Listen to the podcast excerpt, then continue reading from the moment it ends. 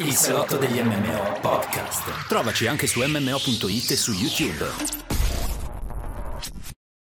Amici di M M O punto it, buonasera, benvenuti in questo nuovo salotto virtuale degli M M O, che tra l'altro ho visto, caro Plinius, eh, mi sa che è stato modificato il settaggio che avevo messo io sul salotto degli M M O, caspita, adesso lo devo un attimo ritwiccare, eccolo, benvenuti cari, caro Plinius, benvenuti cari amici, scusate se siamo piccoli, adesso fixo tutto, io unexpected. Giuro che non ho fatto niente. Comunque, buonasera ragazzi, benvenuti a un nuovo salotto virtuale degli M M O. Mentre Askez fa tutti i suoi tricks, eh, ci ingrandisce, ci impicciolisce, tutte le magie del digitale, eh, nel frattempo io vi do il benvenuto, mettetevi comodi e insomma prendetevi qualcosa da bere, qualcosa da mangiare, no? Popcorn e patatine, insomma, e una, una bella birra. Comunque, come state ragazzi? Allora, salotto virtuale degli M M O che si rinnova di lunedì, perché ieri sera c'era l'ultima giornata di campionato, su cui volendo possiamo anche poi dire qualcosa, facciamo, ci prendiamo una parentesi per fare il salotto del calcio, e però stasera siamo di nuovo qui con una nuova puntata delle grandi occasioni, speriamo che sia l'ultima o comunque una delle ultime virtuali, caro Askez. Attenzione, Indisposti è diventato postumano. Birra, patatine, rutto libero e salotto degli M M O aggiungo io, direi che è perfetto. Sì, sono d'accordo, io mi sto fregando le mani da ieri sera effettivamente, devo dire, per questa storia del calcio e della Champions, però vabbè, ecco così. Eh, Ringrazi, ringrazio Indisposti, grazie, grazie mille di cuore, assolutamente, seguite il buon esempio di Indisposti, iscrivetevi, abbonatevi al canale e supportateci, cosa che ripeterò anche nel corso della serata perché al momento siamo ancora pochi, ma mentre aspettiamo che la gente si connetta iniziamo a scaldare i motori con un po' di... Eh sì, cioè è stato veramente sliding doors, sì. eh. Non ho mai visto un campionato così proprio all'ultimo minuto, eh, perché poi all'ultimo minuto non è che si è deciso il vincitore del campionato, si è deciso proprio il terzo posto, il quarto posto, il quinto posto, incredibile, tutto negli ultimi minuti. È stato, è stato figo, indubbiamente. Ma io sono comunque dell'idea che per una questione di bilanciamento, sai, noi diciamo tanto degli M M O, però effettivamente anche nella vita reale il bilanciamento consiste nel vincere e nel perdere, cioè è chiaro che anche noi che siamo tifosi juventini comunque dei punti di criticità quando la Juve vince nove scudetti di fila li vedevamo chiaramente, non solo... così da dire noi non ci divertiamo più e si dà per scontata la vittoria, però è evidente che insomma il sistema non stia funzionando molto bene. E invece questo, effettivamente questo campionato almeno ha avuto qualche peculiarità diversa che comunque... È come ti fare Ferrari, che ti sei sucato l'anno scorso che fai schifo, quest'anno... un po' fai un po' meno schifo e magari chissà cosa succede il prossimo anno, cioè è giusto che ci siano dei ricambi, no? In tutte le cose. Sì, capisco, però cosa stai dicendo? Che noi juventini non ce lo godevamo più perché eravamo abituati? No, no, andava benissimo continuare a vincere. Ma ascoltami, bene. Questo discorso è chiaro che è sempre bello che la tua squadra vinca, io volevo dieci scudetti di fila, però è anche altrettanto vero che se oggi ci troviamo a fregarci le mani, a godere dell'ultima partita di campionato perché siamo andati in Champions, cioè... qualcosa vorrà pur dire, ecco, secondo me sì. Bisogna avere anche la, la, la chiarezza mentale di dire qualcosa vorrà pur dire, dopodiché certo, è chiaro però... che da tifoso, certo. È ovvio, però io non sto godendo, per me Pirlo a casa, cioè il maestro può tornarsene da dove è venuto, a casa il maestro, però poi ovviamente dipende dall'alternativa. Se l'alternativa è peggio di Pirlo, eh, tanto vale tenersi Pirlo, però se invece l'alternativa è Ciughina, eh, insomma, eh, per beh, me certo. Pirlo. Anche salutare. Comunque, intanto c'è Ray che dice: io spero ancora nella radiazione per la questione Superlega. Ma c'hai poco da sperare, Ray, che tu sei interista e poi l'Inter è coinvolta fino al midollo. Quindi se radiano, radiano tutti. Non finisce mica come lo scudetto di Cartone. Ma io avevo letto che questa roba, perché eh, Juve e Real in particolare non se ne sono andate dalla, dalla Superlega, è perché nei contratti tra le squadre della Superlega è prevista una penale nel momento in cui si recede dal progetto. Quindi gli ultimi a recedere sono quelli che incamerano i soldi delle altre che, hanno, che se ne sono andate via, capite? È per questo che Juve e Real Madrid, che hanno fatto le clausole perché sono loro ad aver creato la Superlega per prime, eh, lo sanno benissimo. chi se ne va dà milioni e milioni, ma si parla di centinaia di milioni a chi rimane. Per cui è questo, è, è una lotta a chi esce per ultimo. Però alla fine sono uscite tutti, tutte. Eh sì, perché ci sono alcuni che evidentemente non hanno pensato di avere sufficiente influenza nei, nei segreti meccanismi della UEFA per giustificare un rischio del genere. Sono tutti costi benefici, business, come nei videogiochi, tutto legato al denaro, ovviamente. Chiaro? Vabbè, e comunque è andata così, alla fine la Juventus si è anche salvata in Champions per il rotto della cuffia, a meno di eh, verdetti che arriveranno dai tribunali, però insomma io spero sempre che venga rispettato il verdetto sul campo. E a me la cosa che preoccupa, caro Askez, è che i non juventini, cioè gli anti-juventini, sperano tutti che rimanga Pirlo. Allora facciamoci due domande su sì, questo. Sì, ho capito, certo. Milanisti, romanisti, laziali, tutti dicono no, no, speriamo che Pirlo rimanga, sì, sì, confermatelo, bravi, bravi, mannaggia. Sì, sì. Vabbè, comunque, io devo dirti che se le alternative sono quelle che ho sentito è meglio che rimanga Pirlo. Tanto Zidane non viene, Allegri va al Madrid, per cui cosa eh, vuoi fare? Bella, lo spiego tu, eh. Sì, no, anch'io ho letto certi nomi che sono abbastanza inquietanti, ecco. Però, però...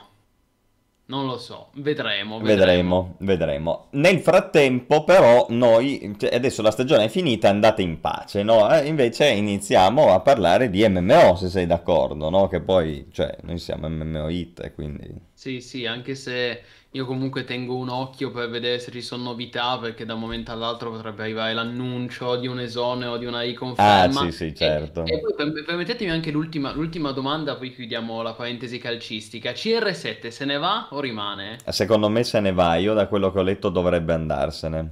Al novanta per cento se ne va, poi... Poi ci sono, ci sono delle voci discordanti, eh, perché ad esempio ci sono quelli che dicono che questa storia che eh, stia portando via le macchine sì. lo fa ogni anno, ogni anno d'estate. No, ma non è per quello, è ridicolo chi dice le macchine allora, no, ma no. Però è un po' che ci sono i malumori, si sa, è difficile del resto che lui si faccia tutti e tre anni di contratto, ma per il semplice fatto che se si fa tutti e tre gli anni di contratto eh, lo vendi a zero. Certo, parametro zero è...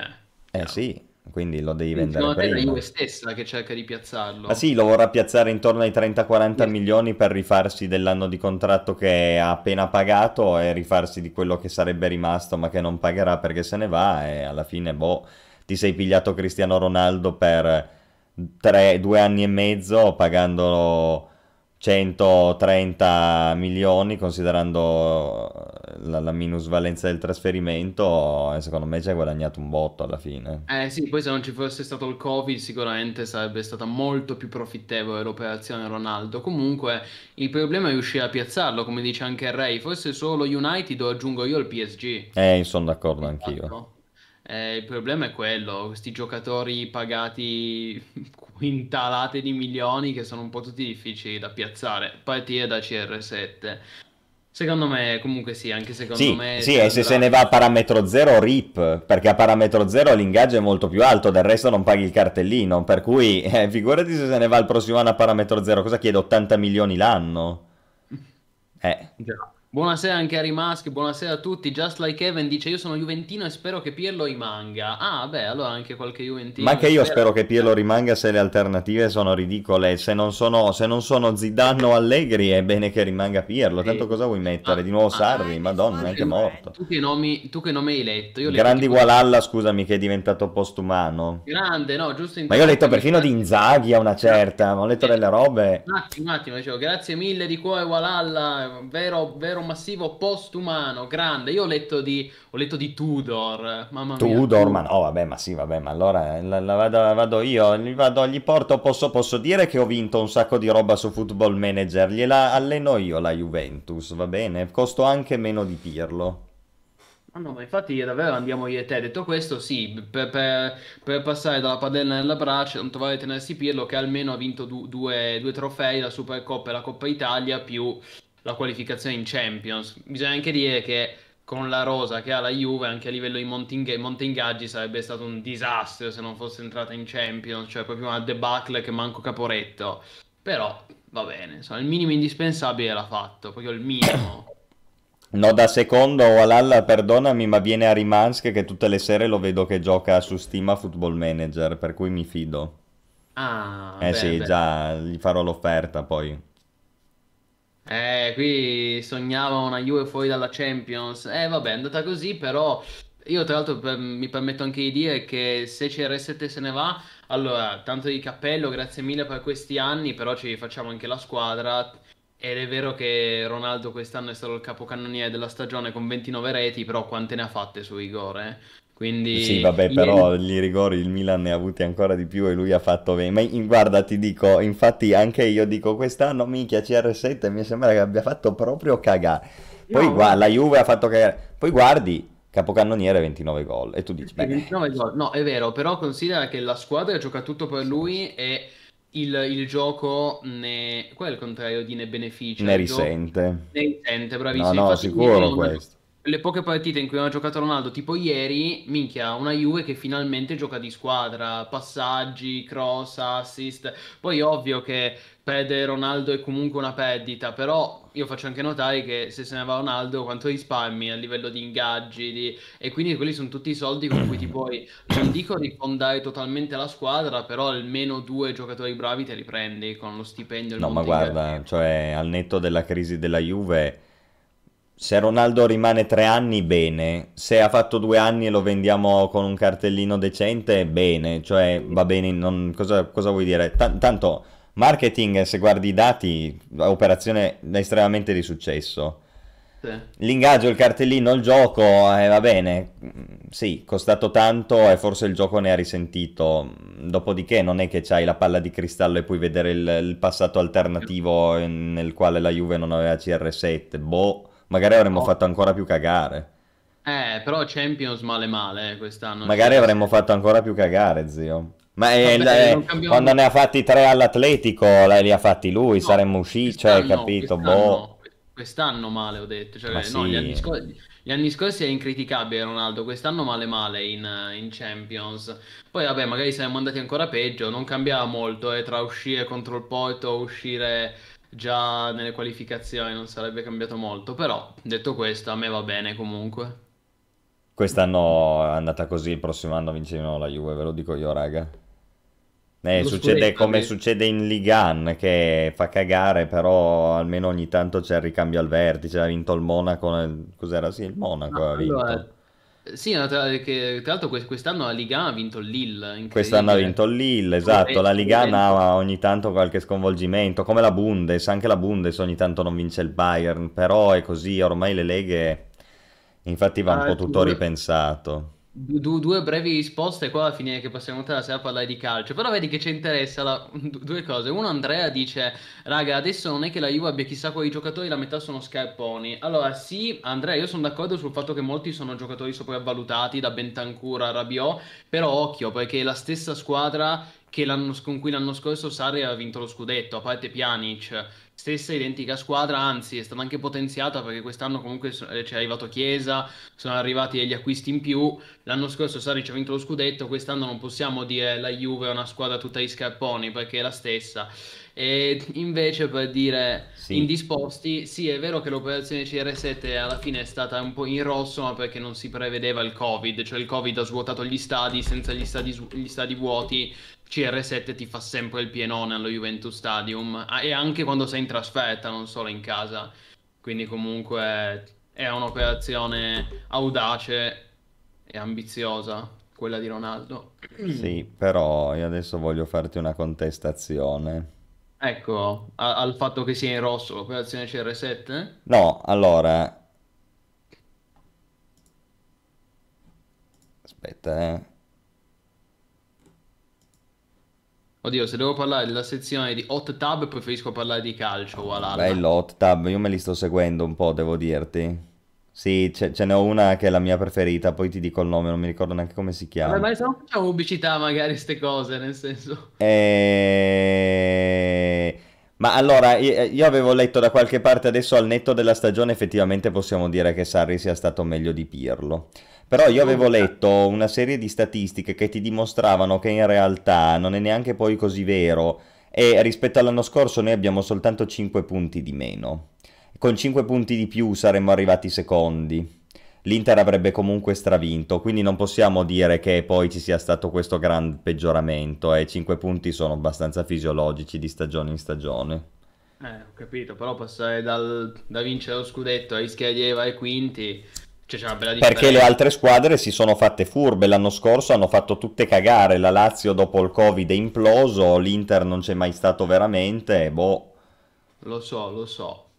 Però se non sbaglio l'anno scorso almeno non eravamo andati leggermente più avanti in Champions, eravamo usciti subito, perché noi siamo usciti contro il Lione l'anno scorso con Sarri, prima del Lione non avevamo battuto almeno una squadra, eh non mi ricordo, lo ammetto, comunque... L'hanno fatto talmente cagare in questi due anni che boh, non mi ricordo. È un disastro, infatti era meglio tenersi allegri, almeno si andava, però va bene. Poi c'era sì. una gioia nel vedere la Juve di Allegri giocare, che io veramente tutti quelli che mi dicono che si annoiavano a vedere la Juve di Allegri gli consiglierei un bel, un bel beta test di New World, poi vedete come vi, oh, vi annoiate bene. Anche, proprio New World che sta anche migliorando, no è Ray, sempre ottavi l'anno scorso, ok allora colpa mia ricordavo male io, però no assolutamente, chi vuole... Chi...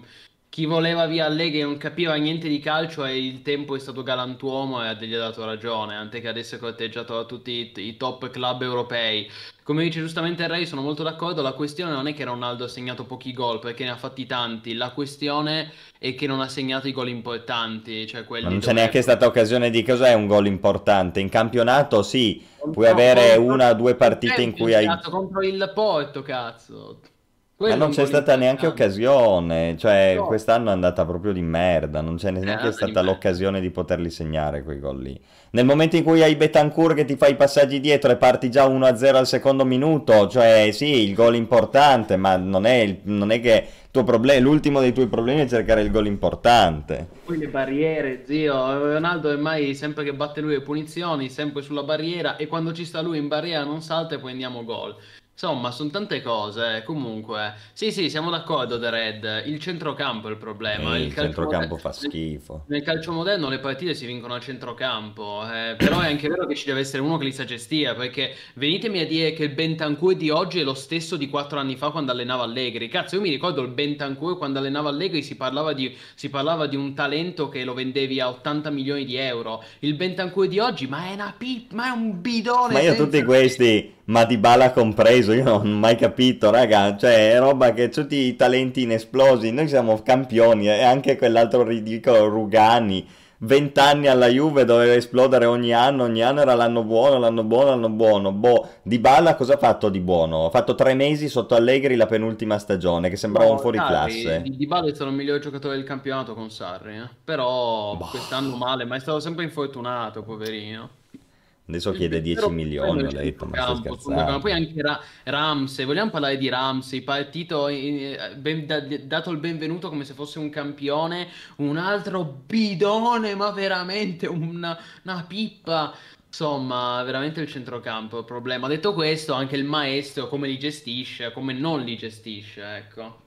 Dybala è fortissimo in potenza, dopodiché rip, perché in, se in potenza, in potenza, in potenza, io la potenza di Dybala l'ho vista tre, tre mesi, c'è un famoso gol, la, la penultima di Allegri, c'era stato un periodo in cui era meglio di Messi, c'era stato un gol al Chievo, tre a zero, me lo ricordo perfettamente, in cui ha fatto una roba folle, passando da dentro, tagliando da, da destra, entrando in area, scartando l'ultimo difensore e piazzandola sotto, una roba tipo vera Maradona, Maradona, e sì, sì boh, tre mesi lì, eh, tre me certo che è fortissimo, però nel senso è meglio avere uno fortissimo tre mesi in tre anni o è meglio avere uno un po' meno forte che però performa discreto per sempre?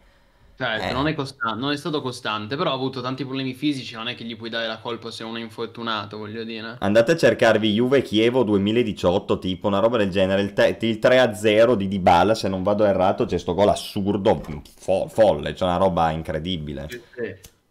Allora, ha fatto una stagione fuori anche l'anno scorso in generale. E Morata che mi dici? A A me Morata piace, io sono convinto che sia uno forte, però evidentemente gli manca proprio qualcosa, perché entra, fa benissimo, dopodiché si spegne. Almeno la Juve è riuscito a durare un po' di più, ma se no fa, ha fatto così ovunque è andato. Inizia, è, è buono, dopodiché si spegne. Boh. Sì, non, è che sia andato, non è che sia andato male, però ha fatto una stagione mh, discreta, ecco, non è stato insufficiente, però non è stato neanche devastante, ecco. Forse per me eh, lo terrei anche, dipende anche lì, dipende chi è l'alternativa in attacco, se se ne va C R sette. Ma anche io lo terrei, cioè tanto va benissimo avere uno come Morata che ti può entrare, non deve essere per forza titolare, va benissimo, cioè... Non è, ma non è certo lui il problema, non è Morata no, il problema. Siamo d'accordo, il problema del centrocampo è anche le fasce, perché Alexandro è un morto da cinque anni, è uno zombie che cammina a cinque anni Alexandro, all'inizio era forte...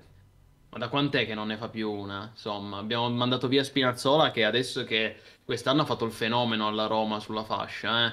Çalhanoğlu è uno scarparo sopravvalutato da milanista. Ma oddio, io Çalhanoğlu... Sì, anche a me non piace Çalhanoğlu.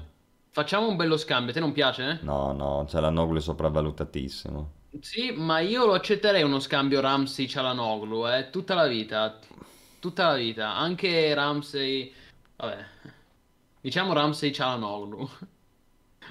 Comunque ci tengo a rispondere a Andrea. Sì, no, non mi sto drogando, è solo uno stick nasale, chiariamo, che altrimenti poi eh, Twitch ci banna pensando che sniffiamo. In realtà Plini se le strisce se le fatte prima, non le fa vedere in live. Le ho, le ho preparate dentro lo stick nasale, così quando faccio ah. Ah. No, no, non scherziamo, che sennò poi qua finiamo male. Comunque, ecco, qui si sono scatenati sul calciomercato. Vabbè ragazzi, sì, Morata ha fatto quello che doveva. Vabbè, ha detto mediocre, adesso esagero, vorrei essere io mediocre come Morata, ecco. Morata... Andiamo a parlare di M M O, va, che poi il calcio lo lasciamo magari per dopo. Eh, allora sto puntando a finirlo adesso. Sì, vabbè, ma non perdiamo altro tempo, che sono già venticinque minuti di calcio, poveretti, sono qua per ascoltare gli M M O. Va bene, va bene, ma alcuni sono qui anche per sentire di calcio, eh? Cioè comunque... No, no, ma che ci sia discussione, cosa sono contento anch'io, per carità, benissimo. Sì, sì, sì. Sai chi ha Rimanski il turco con la, fascia da pe... con la faccia da pesce lesso numero Ciao. uno? Me lo dici tu, non devo dirtelo io. Cosa? Eh, il turco... C'è un altro esatto. giocatore oltre a Çalhanoğlu che è turco e ha una faccia da pesce lesso incredibile. Mesut Özil? Mm, esatto, sì. Volevo okay. che lo, lo dicessero in chat, ma va bene, uguale. Grande. Eh, scusa... eh, vabbè, scusate, ho azzeccato. L'ha azzeccata, l'ha azzeccata. Foot è considerabile eh. un M M O, sì. Sai che io posso ve lo fare outing se vuoi sul foot. Io sul Dai. foot citavo. Città, no. Sì. Ma ti spiego in che modo, ovviamente. Voi sapete che questo era FIFA duemilatredici, quattordici, FIFA duemilaquattordici. E sul foot per P C c'erano solo cheater, ok? Solo cheater. Per cui tu entravi in, in partita e ti si disconnetteva subito, tu era come se non l'avessi giocata, l'altro vinceva, quindi bypassavano le partite così. Nel foot potevi fare o il campionato oppure la coppa. Se facevi il campionato dovevi giocare dieci partite e arrivare a un minimo di punti, quindi vincerne almeno tot, per rimanere nella divisione in cui eri, se no venivi retrocesso. Per la coppa invece giocavi, facevi semifinali, finali, eccetera, no? E... il problema è che una volta che arrivavi alto di matchmaking, io ero in divisione uno su FIFA, quindi la più alta che c'era, trovavi solo cheater. Quindi non potevi, di fatto non potevi giocare, perché tutte le partite che facevi non ti venivano conteggiate, salvo alcune nelle quali tendenzialmente si trovavano gli uomini, cioè gli umani, tipo le finali. In finale trovavi gli umani perché i bot le avevano bypassate. Allora cosa facevi? Cheatavi in modo tale, tu con cheat engine lo potevi fare, riuscivi a dire a FIFA che la partita che stavi giocando non era gli ottavi di finale, era la finale. E quindi tu giocavi sempre nel matchmaking della finale e giocavi sempre la finale, quindi era un cheat, perché se vincevi guadagnavi e non ti dovevi sorbire gli ottavi, quarti, semi, eccetera, no? Però era l'unico modo per giocare con degli esseri umani, se no c'erano solo bot, quindi era un cheating a fin di bene, però era un cheating. Esatto, un cheat rivolto al bene, la confessione di Askez cinque sei anni dopo, sì. Verrai bannato da FIFA quattordici, no, sappi, vabbè. No? Me ne farò una ragione. pazienza. Eh, ce ne, ci compreremo il nuovo e ci asciugheremo le lacrime coi dollari. No, magari fossimo ricchi. E per questo, ragazzi, che adesso che noi iniziamo a parlare di M M O dovete iscrivervi al canale, abbonarvi e supportare il nostro lavoro, perché, perché caro Askez, ci sono un po' di streaming, di prossimi streaming che faremo. Quindi io li annuncio subito, già che, già che siamo qui. Allora, anzitutto nei prossimi giorni torno su, torno su WoW Classic con eh, l'esperienza di leveling delle, della nuova, della nuova razza. Quindi ci facciamo un nuovo P G, un Blood Elf, Paladino, andiamo a vedere le nuove zone eh, introdotte apposta con Burning Crusade Classic, Eversong Woods, insomma tutte quelle zone lì che tra l'altro sono eh, delle regioni bellissime, quindi molto interessante. Eh, poi mi chiedono a gran voce di continuare Rome Remastered, fa il possibile ragazzi, ma... Ci sono, c'è già un botto di roba da portare, e tra queste cito anche Chivalry due, Chivalry due del quale il ventisette maggio inizia l'open beta, quindi giovedì sera saremo live per streamarla, e scar- quindi anche voi siete interessati scaricatelo, streama- eh, cioè streamatelo, lo streamiamo noi, però scaricatelo e, pro- e pro- provatela, ecco, questo weekend. Mm. Dopodiché c'è anche questo SnowRun che mi intriga, devo rinnovare il Game Pass per, per giocarlo, e magari anche lì una volta che rinnovo il Game Pass poi lo portiamo live. E poi ricordo che io ho promesso un nuovo M M O disagio a cinquanta postumani. Eh ragazzi, se raggiungiamo i cinquanta postumani Plinius si sacrifica e fa un nuovo streaming disagio, altrimenti portiamo robe belle, ecco, perché se devo sacrificarmi e passare tre ore a giocare un, un M M O brutto, che non è divertente, che non mi piace, insomma se devo soffrire... Almeno, almeno pagate, ecco, quindi poi cinquanta, non è che chiediamo cinquecento abbonati, eh, cinquanta postumani, so che ci possiamo arrivare perché eh, due, due mesi fa quando avevamo fatto la maratona eravamo arrivati a cinquantaquattro postumani, quindi sicuramente possiamo tornare a cinquanta abbonati, e poi per quello stiamo anche lavorando su una nuova maratona live, vero Askez? Yes. Molto bene. Assolutamente, quindi avanti così e già domani sera torniamo con gli appuntamenti, tante live. Disagio su cosa? Eh? Questa è una sorpresa, Ray, però fidati che, fidati che gli M M O da, disagio da portare ci sono, ecco, mi sono informato bene, ho trovato dei titoli proprio a puntino che meritano di essere... di essere portati in un nuovo M M O disagio, a patto di arrivare a cinquanta post- postumani, altrimenti non c'è problema, facciamo altro. Come vedete i contenuti non mancano, abbiamo un sacco di titoli di cui parlare, quindi andiamo avanti caro Askez.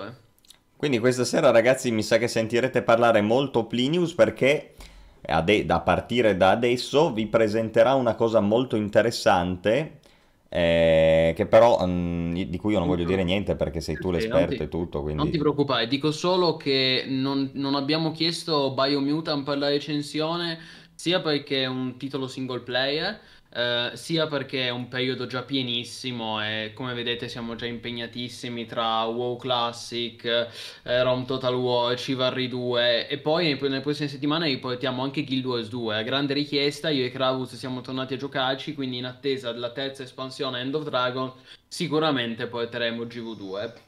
Allora, dicevo, bando alle ciance, ehm, stasera parliamo, iniziamo parlando di Through the Moongate. Scusami, che... Vorang diciannove è diventato postumano grandissimo, grandissimo, oh, che, allora, che è se... stato il Ray a regalare l'abbonamento di livello uno, un grande cazzo, numero uno il Ray.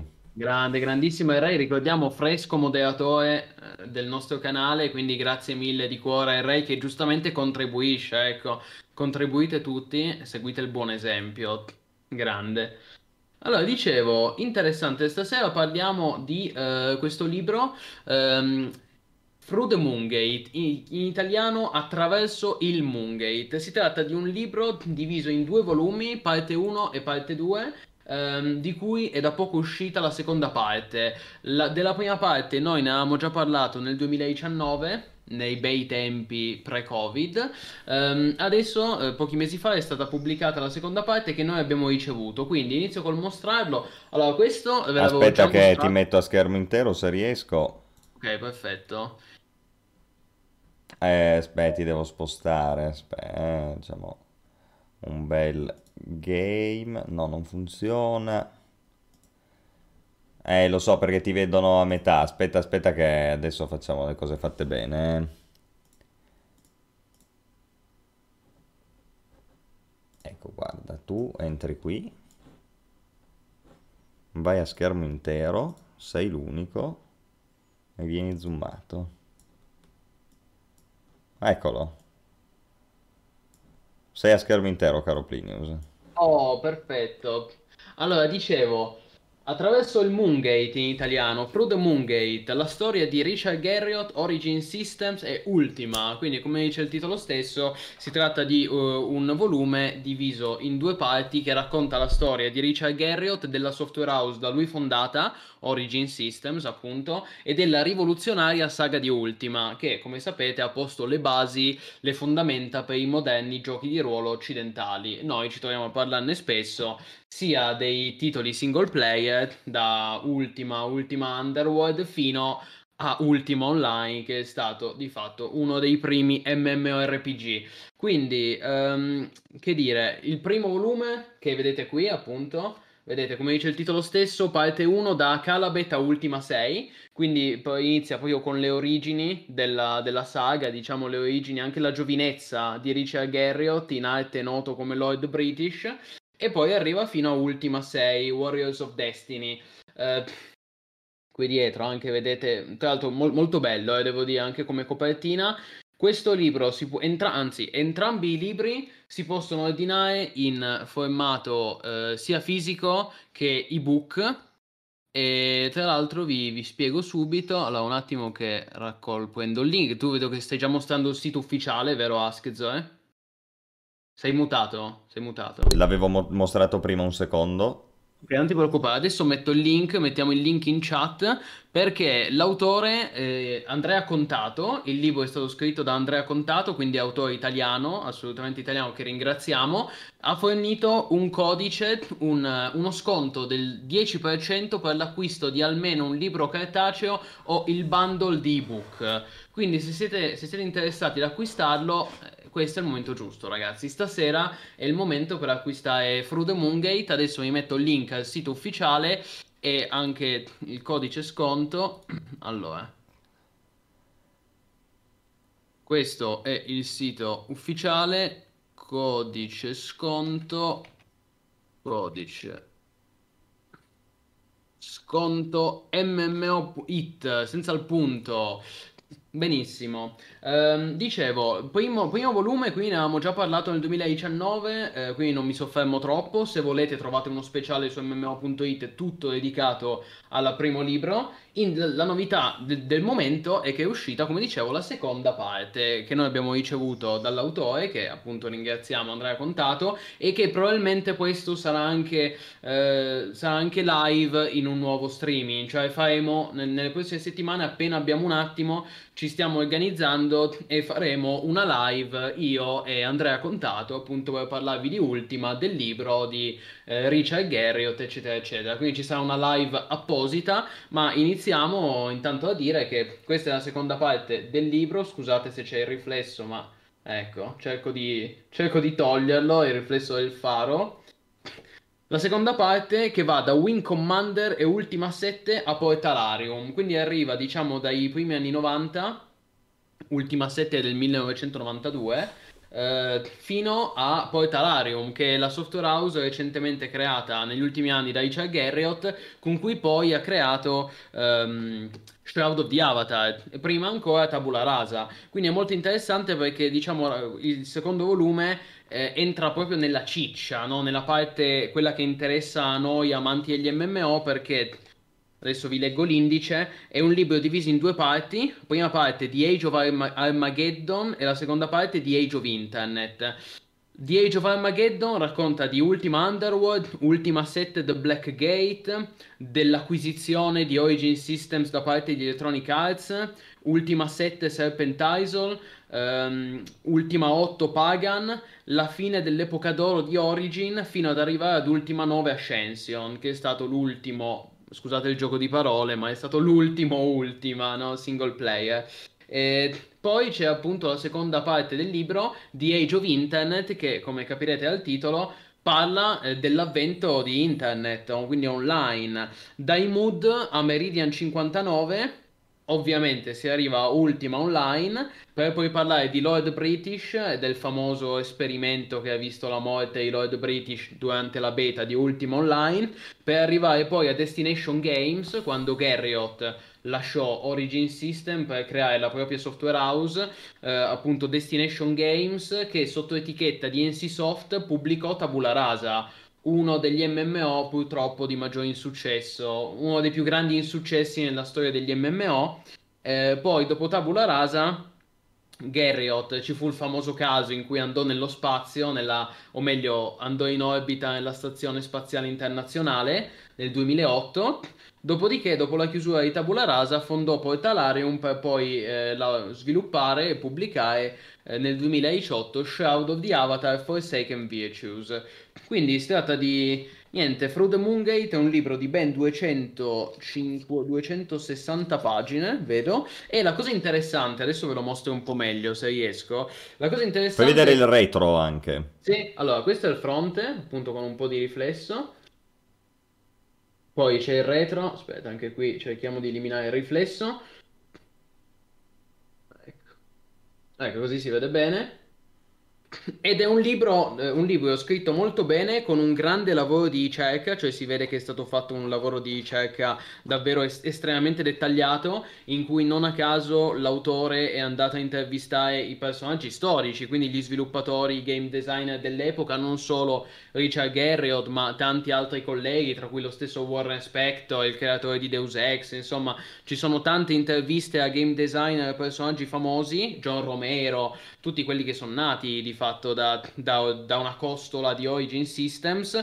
E tra l'altro il libro, entrambi i libri, quindi sia il volume uno che il volume due, sono stati illustrati, eh, le fotografie sono ad opera di Enrico Ricciardi, che è un famoso fotografo che ha uno studio appunto di, di fotografia, e questo si vede in particolare nel secondo volume, perché il secondo volume ovviamente è scritto, no? Cioè, tutte, è, è molto denso ed è pieno di informazioni, però poi tutta la parte finale del libro è di fatto una galleria fotografica. Quindi ad esempio vedete che qui si vede proprio Richard Garriott mentre tiene in mano Ultima, una collezione degli Ultima, e quindi sono ben, saranno una cinquantina di pagine di, di fotografie e insomma reperti, reperti storici. Addirittura c'è la Collector's Edition di Ultima Online che eh, io personalmente ho nello scaffale dei cimeli. Quindi un'edizione assolutamente storica, la cosiddetta Charter Edition di Ultima Online. E tante informazioni interessanti, appunto Origin, We Create Worlds, che era il motto di Origin Systems, eh, quando poi, anche quando poi venne chiusa, dal millenovecentottantatré fino al duemilauno. Che dire, molto interessante, tante informazioni. Se siete curiosi o nostalgici di quell'epoca, ovviamente io consiglio di, di prenderli entrambi, libro editio, quindi volume... opera divisa in due volumi, Through the Moongate parte uno, parte due, disponibile sia in inglese che in italiano. E tra l'altro il secondo volume è ancora più imponente del primo, perché già il primo, insomma, già il primo c'è un bel po' di roba da leggere, ci sono molte informazioni, duecentoquaranta pagine circa. Il secondo è ancora più grosso, grazie a questa gallery fotografica che ho citato, quindi sono trecento pagine il secondo volume. Quindi molto interessante. Se ci sono dubbi in chat, io adesso non, non so se hai tenuto d'occhio tu la chat, caro Askez, io adesso sto guardando, se ci sono domande o dubbi, eh, ripeto anche il, il codice sconto se qualcuno fosse interessato. Io ci tengo ancora a ringraziare l'autore che tra l'altro ci ha inviato anche, ci ha inviato anche il segnalibro. Eh, questo marchio e eh, questo stile aspetta aspetta aspetta che c'ho, sto facendo casino con le inquadrature perché pensavo fosse finita e ci, ti, ti stavo rimettendo, ecco. Eh, scusa perché cioè, mi sono dimenticato la sorpresa, no? È, la, la vedono in piccolo questa così non viene rovinato niente. Vai vai, un po' la Collector's Edition, no? Allora questo è il segnalibro brandizzato Wing Commander, vediamo un po' se riesco a farlo vedere bene, c'è un po' di riflesso, ecco. Segnalibro brandizzato di Wing Commander, perché ricordo che anche Wing Commander era stato creato da Origin Systems. Poi abbiamo anche qui la foto del Moongate, vedete, Ecco, una cartolina di fatto. E eh, un'altra cartolina della Gipsy, che sarebbe la, la zingara, la zingara di Ultima, fotografata da Enrico Ricciardi, che purtroppo la webcam non vuole sapere di prendere a fuoco. No, ma si vede, si vede. Ok, un po' sfocata. Comunque, di fatto questa sarebbe la, la Gipsy di Ultima, perché in tutti gli Ultima all'inizio c'è... Non so, forse non tutti gli Ultima, ma sicuramente nei capitoli principali, come ad esempio Ultima quattro, inizia con la zingara che ti, chiede, ti, ti fa le domande etiche e morali, e in base alla risposta del giocatore poi il titolo consiglia la classe di partenza, ok? Ti, anzi, te la sceglie proprio, cioè il gioco sceglie con quale classe parte il personaggio a seconda delle risposte morali che dà il giocatore ad una serie di quesiti riguardo a giustizia, onestà, compassione, eh, amore. Quindi molto interessante, per dire che si tratta comunque di un libro, cioè non è semplicemente un libro, capito, così scritto, pieno di scritte e basta, però c'è stato anche dietro tutto un lavoro fotografico e di eh, graphic design. Quindi ci tenevo, a, ci tenevo a farlo notare e a ringraziare l'autore Andrea Contato per il lavoro, che è stato un lavoro talmente grosso che persino Richard Garriott e gli sviluppatori di Origins hanno, uh, hanno tributato e hanno accreditato. Quindi insomma, per una volta noi italiani facciamo una cosa notevole, una cosa che, che gli americani non hanno fatto, ecco, perché in, in America non esiste un libro così approfondito e così dettagliato, anche proprio a livello storico, sulle origini di Origin Systems e della saga di Ultima. Quindi tanta roba. Minchia, complimenti. Esatto. Eh, ecco, è arrivato Xender settantasei. Buonasera, benvenuto, che dice il, il segnalibro è firmato a Denis Loubet. Esatto, eccolo qui. Denis Loubet, che se ricordo bene è, il, è stato proprio il... Il, il disegnatore che ha eh, creato le copertine degli Ultima, quindi stiamo parlando dello stesso autore che ha disegnato i capitoli storici di Ultima. Sono molto contento di quello, sia della presentazione che hai fatto, sia del concetto espresso in particolar modo infine. Eh, è una bella cosa questa, e soprattutto è interessante che è, è in italiano, ovviamente essendo l'autore italiano, però è importante perché sai la reticenza che noi abbiamo nei confronti Eh, specie di opere complesse. Già gli M M O in, in inglese sono visti di cattiva luce, figurati un libro intero di trecento pagine in inglese. Invece il fatto che sia in italiano, indubbiamente rispetto ad altri che abbiamo presentato qua, potrebbe essere proprio la chiave per inserirsi in un pubblico molto recettivo comunque. Sì, hai ragione, noi spesso ci parliamo di libri sui videogiochi, sugli M M O, che in molti casi rimangono in inglese, ed è anche... è anche comprensibile come cosa se consideriamo quanto è di nicchia il nostro panorama, però sono ovviamente molto contento del fatto che questo libro sia reperibile sia in italiano che in inglese, e verrà anche tradotto in russo, mi diceva l'autore, quindi perché comunque ha avuto, ha avuto molto seguito, è stato molto apprezzato e ci sono già nuovi progetti in cantiere, di cui poi eventualmente parleremo in una live dedicata con Andrea Contato. Comunque sì, eh, molto interessante, e come dice Ray, libri così sono abbastanza rari sia in italiano che in inglese, quindi ben venga, sempre molto apprezzati. Sì, è in italiano, per rispondere ad Anello, yes. Eh guarda, i maschere, se vuoi prendertelo, questo è il momento perfetto, con lo, con, con lo sconto. Sì, sì. Poi detto questo, io comunque mi sento anche di... non sentitevi in colpa per rispondere a Rimask, che dice: pensare che non ho mai giocato manco un Ultima, mi faccio un po' schifo. Ma io ti dico, non, senti, non sentirti in colpa, Rimask, perché parliamo comunque di giochi vecchi. Sono giochi che hanno fatto la storia, però parliamo comunque di titoli che sono usciti tra il millenovecentottanta e il novantanove, nel caso di Ultima Ascension. Quindi non bisogna sentirsi in colpa, ecco. E hanno giochi che, diciamo che hanno definito un'epoca. Ecco, in, in un momento, in un periodo in cui il medium videoludico era ancora molto giovane e agli albori, possiamo sì, dire. Sì, no, la loro importanza è proprio questa, cioè esattamente come il motivo per cui si studiano ancora oggi gli egizi e gli ittiti e i babilonesi, essendo all'inizio sono ciò che poi ha dato là verso una certa concezione di videogioco che comunque gioco forza abbiamo ancora oggi, ma, ma giustamente, perché poi comunque soprattutto Ultima Online noi lo citiamo spesso, che cosa ha generato un sistema come quello? Tutto, no? Tutto. Poi tu mi puoi dire, sì, c'era Meridian, c'erano i mood, wow, vero, però... Vabbè. Però ma, anche poi... gli ultima, ma anche gli Ultima single player. Cioè... Anche gli Ultima single player, certo. Cioè non, non c'è un R P G successivo che non si sia ispirato almeno parzialmente agli Ultima, tra quelli occidentali. Cioè The Elder Scrolls, cioè, sono, sono fortemente ispirati agli Ultima, ma persino, ma persino John Romero che citavo prima ha iniziato a giocare gra grazie agli Ultima. Certo. Cioè, è stata proprio una saga dall'importanza seminale, certo, per i G D R e per i videogiochi occidentali. Eh, per i videogiochi occidentali in generale, sì, sì, sì, anche a costo di risultare ripetitivo. Per questo noi ci torniamo spesso, io in particolare ci torno spesso, perché poi, ripeto, non sono solo gli Ultima, ma qui parliamo proprio di Origin Systems. Origin Systems, se voi andate a vedere co cosa ha pubblicato, cosa ha sfornato, cioè ha pubblicato soltanto capolavori negli anni novanta. Oltre a tutti gli Ultima, anche gli spin-off, quindi gli Ultima Underworld, che Ultima Underworld è stato un gioco anche lì rivoluzionario per l'epoca, rivoluzionario, um, ma poi anche Wing Commander, um, e poi te ne potrei citare tanti altri. Freelance, se non sbaglio, era ancora etichetta, Wing, eh, ancora etichetta Origin Systems. Adesso sto guardando, sto cercando su Google perché sicuramente mi sono dimenticato qualche prodotto storico di Origin.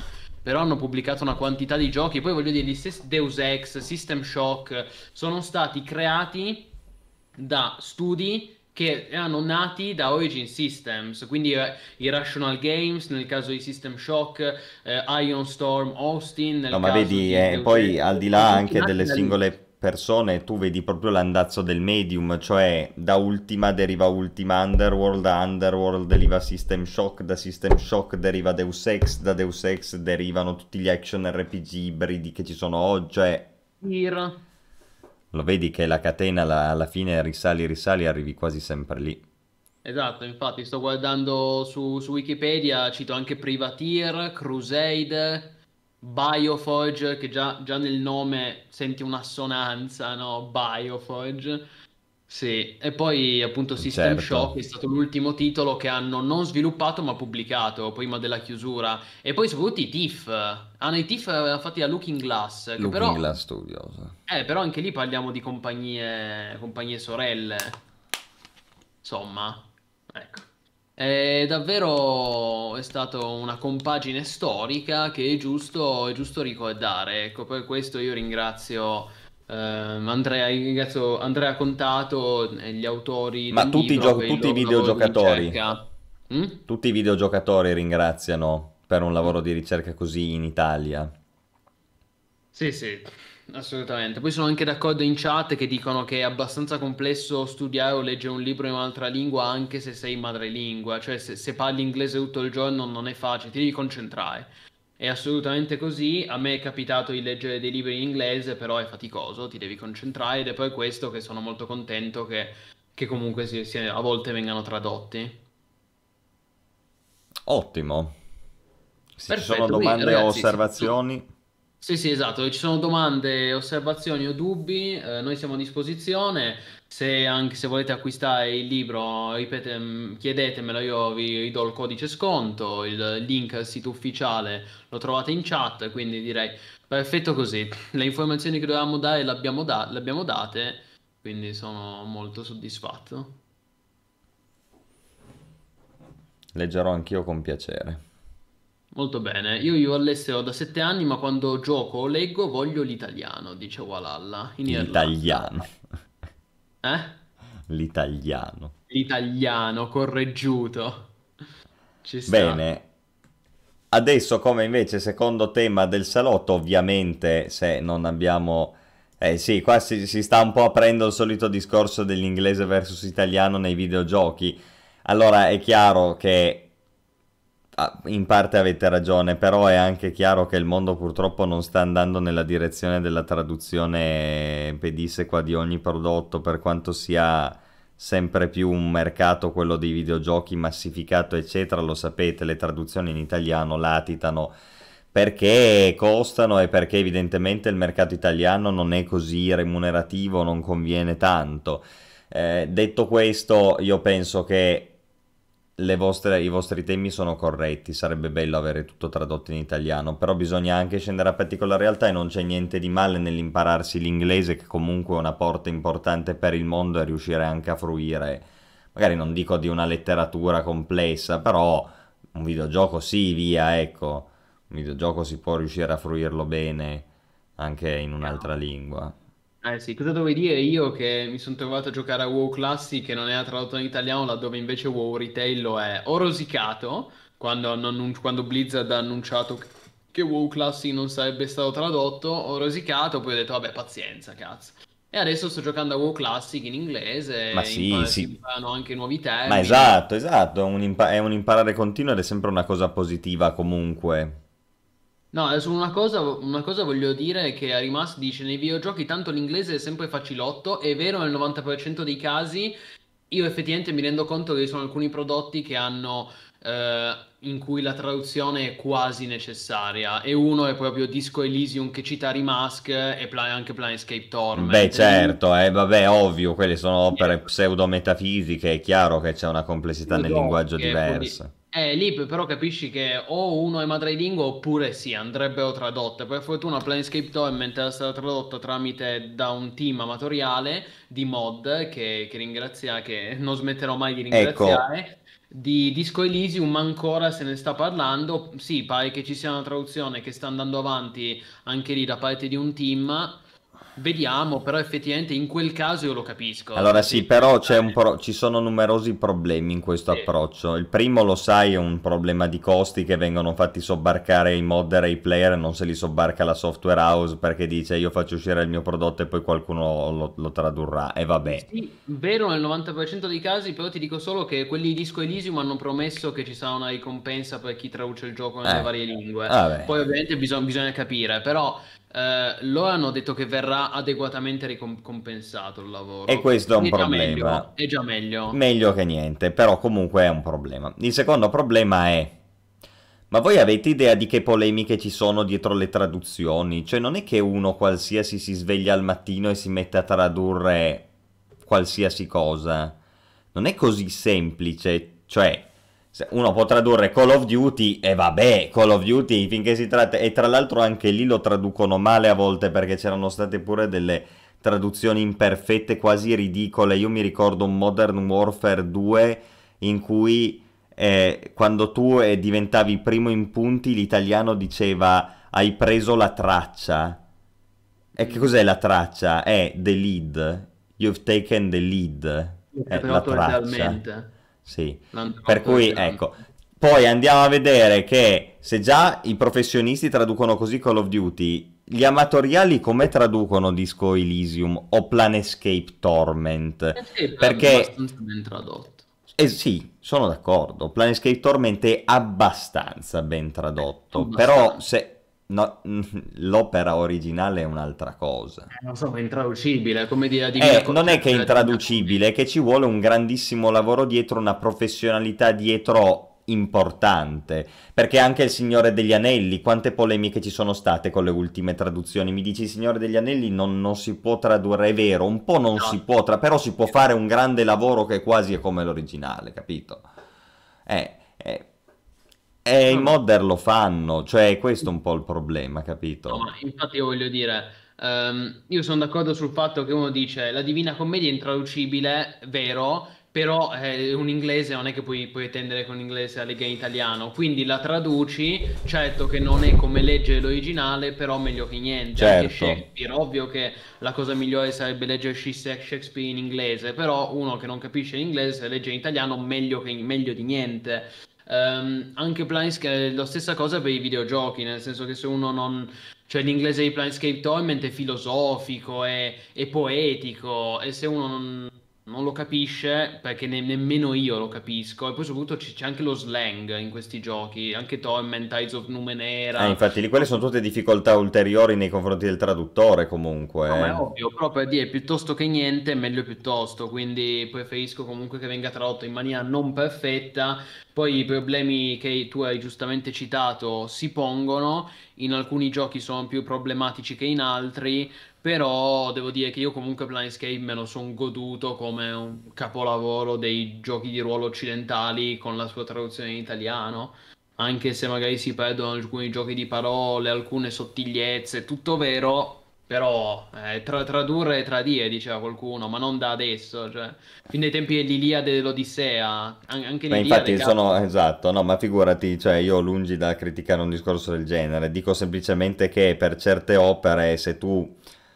Cioè siamo sempre un po' alle solite, noi diciamo i videogiochi devono essere forme d'arte, li vogliamo glorificare al pari di altre cose, bene, ma allora la traduzione non è amatoriale di quattro modder, che con tutto il rispetto che io posso avere presso questi quattro modder, non è la stessa cosa. E beh, già tradurre e tradire, già, già il Signore degli Anelli l'hai tradito in ogni modo e abbiamo visto le polemiche che ci sono state. Quelli infatti, quelli infatti hanno fatto peggio i professionisti degli eh, amatoriali. Ok, allora, sì, vuoi... però, però e allora figurati poi quando scendi nella scala cosa trovi, cioè questo è il mio problema. Meglio. A volte, a volte è meglio i mod che i professionisti, perché almeno i mod, sai, perché almeno i mod sono appassionati di quel prodotto. Io sono sicuro che se avessero fatto i file la traduzione del Signore degli Anelli a dei mod, tra virgolette, comunque a persone davvero appassionate, non sarebbe successa quella porcata che è successa. Eh, eh sì, forse sì, forse no. Ecco. Eh beh, so. Però intanto so, abbiamo... Secondo me prova. Le traduzioni sono istituzionalizzate ed è difficile farle per un motivo, che sono difficili. In un'opera come Planescape o Disco Elysium è, è difficile fare una traduzione. Poi non dico che i modder non ce la possono fare, eh. Dico che è difficile. Eh. Sì, sono d'accordo, quello che ti dico è che sono riusciti a fare un miglior lavoro di traduzione in mod che hanno tradotto in italiano Planescape Torment di Ottavio Fatica, che ha ritradotto Il Signore degli Anelli, ha fatto una porcheria. Non lo so, eh, adesso queste sono parole un po' forti. Sono parole forti e tu sai che ne parlavamo con persone che conoscono davvero bene l'opera di Tolkien, la lore del... Ci sono delle scelte molto infelici.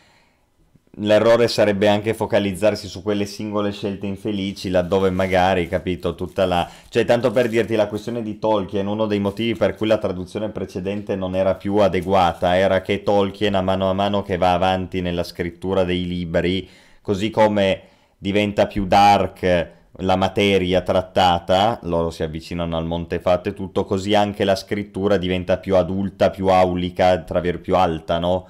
E questa la traduzione precedente rispetto a quella di Ottavio Fatica non ne dava conto, non riuscivi a scorgere questa differenza nella traduzione italiana. Io non ho letto Ottavio Fatica, magari Ottavio Fatica ti rende questa distinzione, dopodiché chiama Aragorn forestale e tu dici eh, però c'è una roba, cioè, è proprio difficile, è un mo- molto complesso, eh. Io non ne so abbastanza per riuscire a dire, io mi pongo solo il problema, dico secondo me un'opera come Disco Elysium che me la traducono dei modder, ah, c'è un ampio rischio di fare una porcheria. Dopodiché cioè, vediamo. Sarebbe stato meglio se avessero tradotto dei professionisti. Eh, ovvio, ovvio. Eh, però i professionisti non, non, non ci sono per tradurre Disco Elysium, che facciamo? Lo lasciamo in inglese, no? Eh sì, sì, come certo, dice, certo. Come dice Fabio, è giusto dare un valore alla circolazione della cultura, la traduzione è qualcosa di molto democratico che raggiunge, raggiunge tutti. A volte il discorso sull'inglese rischia di diventare elitario e snob, e lo dice uno che vive in U K, in Inghilterra. Sì, no, sono no, so, dal punto di vista così eh, di, di, di principio sono d'accordissimo. Assolutamente. Ovvio, detto questo, speriamo che faccia un buon lavoro e speriamo che vengano adeguatamente ricompensati, perché io sono il primo a dire che era stato uno scandalo quello che era successo ad esempio con i, i Ilarian, che avevano fatto tradurre in italiano Divinity Original Sin uno e due dal Team Tiger, che è un gruppo di mod che sono stati dei tanti e, la, e l'hanno fatto per volontariato, cioè ma io dico... Quelli là, degli sviluppatori di Larian Studios, che sono fatti i milioni con i due Divinity, potevano almeno dare una ricompensa, cioè veramente... Qui parliamo, parliamo veramente di, de, dei pezzenti, cazzo, dei pezzenti che hanno detto va bene, ah, l'avete tradotto in italiano, ok grazie, rendiamo la vostra traduzione ufficiale, grazie mille, ciao, e se ne sono... Ciao cazzo... Dai, insomma, infatti spero che l'Arian, per fortuna si dovrebbe comportare meglio adesso con Baldur's Gate tre, che verrà tradotto in italiano col al lancio ufficiale, alla release, meno male, perché insomma c'era anche che facevano tradurre pure Baldur's Gate tre a un gruppo di mod non retribuiti, ecco, insomma, mettiamoci, diamoci un taglio con queste storie. No, no, non li hanno pagati Ray. Team Tiger sta traducendo Pathfinder. Bello Pathfinder. Eh, vedi, sono dei san, sono son dei benefattori, però sono troppo buoni quelli del Team Tiger. Troppo buoni. Vabbè. E parlando di M M O che non sono tradotti, noi sono tre settimane che abbiamo un argomento in sospeso e che non riusciamo mai a trattare, vero Plinius? Mortal Online due. È vero, ma stasera non facciamo in tempo a parlarne, caro Askez. No! La prossima volta. Eh, vabbè, sarà per la prossima volta. No, scherzo. Povero Mortal, l'abbiamo bistrattato in tutti i modi. Però abbiamo anche fatto bene, perché effettivamente nei salotti precedenti c'erano degli argomenti urgenti da trattare, mentre invece Mortal non muore nessuno. Certo. Se, se, e, e sarà anche Mortal, però non muore nessuno, ecco. Quindi non è, non è mortale parlare del gioco oggi o domani. No, è interessante. Stasera effettivamente avevi ragione quando dicevi che stasera parlerà Plinius. Mamma mia. E eh vabbè, parla Plinius, tanto non è che ha problemi a parlare, no Plinius? No, no, solo spero, spero che mi regga, mi regga la voce. Allora, ragazzi, c'è stata questa intervista, eh, a, un, da un'intervista di Massively Overpowered dagli sviluppatori sono emersi un po' di dettagli interessanti sul nuovo MMORPG Open World. Non solo, eh, anche dal sito ufficiale in queste settimane sono aggiunte un po' di informazioni, per cui adesso ne parlo con voi, non prima di aver linkato... Vabbè, allora innanzitutto dico ad Askez che sarebbe bello trovare un nostro video gameplay da mettere in sottofondo. Bravo, ma lo faccio subito, guarda. Okay. E nel frattempo io ti linko anche il sito ufficiale che poi tu mostrerai appena eh, puoi mostrare anche subito, così noi andiamo sul sito ufficiale e vediamo eh, delle, delle novità sull'edizione standard e sulle varie, sui pre-order, diciamo, ok? Prima che il gioco arrivi in early access su Steam, che sappiamo al momento non ha una data, ma nei prossimi mesi, generico, uscirà in accesso anticipato su Steam. Se scendi un po' sul sito ah, ufficiale c'è già, c'è già. Ok, c'è l'infografica, ok? Quindi c'è, vedete, edizione standard con Flux. Vedete, allora, lasciando perdere le edizioni da duecentocinquanta, quattrocentocinquanta e duemilacinquecento dollari che sono abbastanza folli, direi che restiamo su quelle un po' più economiche. Abbiamo le edizioni da centocinquanta dollari. E già lì, vabbè, insomma, a noi interessa la standard edition, ok? La standard edition da quaranta dollari. Allora, è interessante vedere cosa è incluso. E questo lo puoi vedere anche te, Askez, non c'è bisogno che lo dica io. Cioè, vedete comunque è incluso accesso all'alfa, al client di Mortal Online due, un mese di abbonamento a Mortal due e due mesi a Mortal uno, al primo Mortal.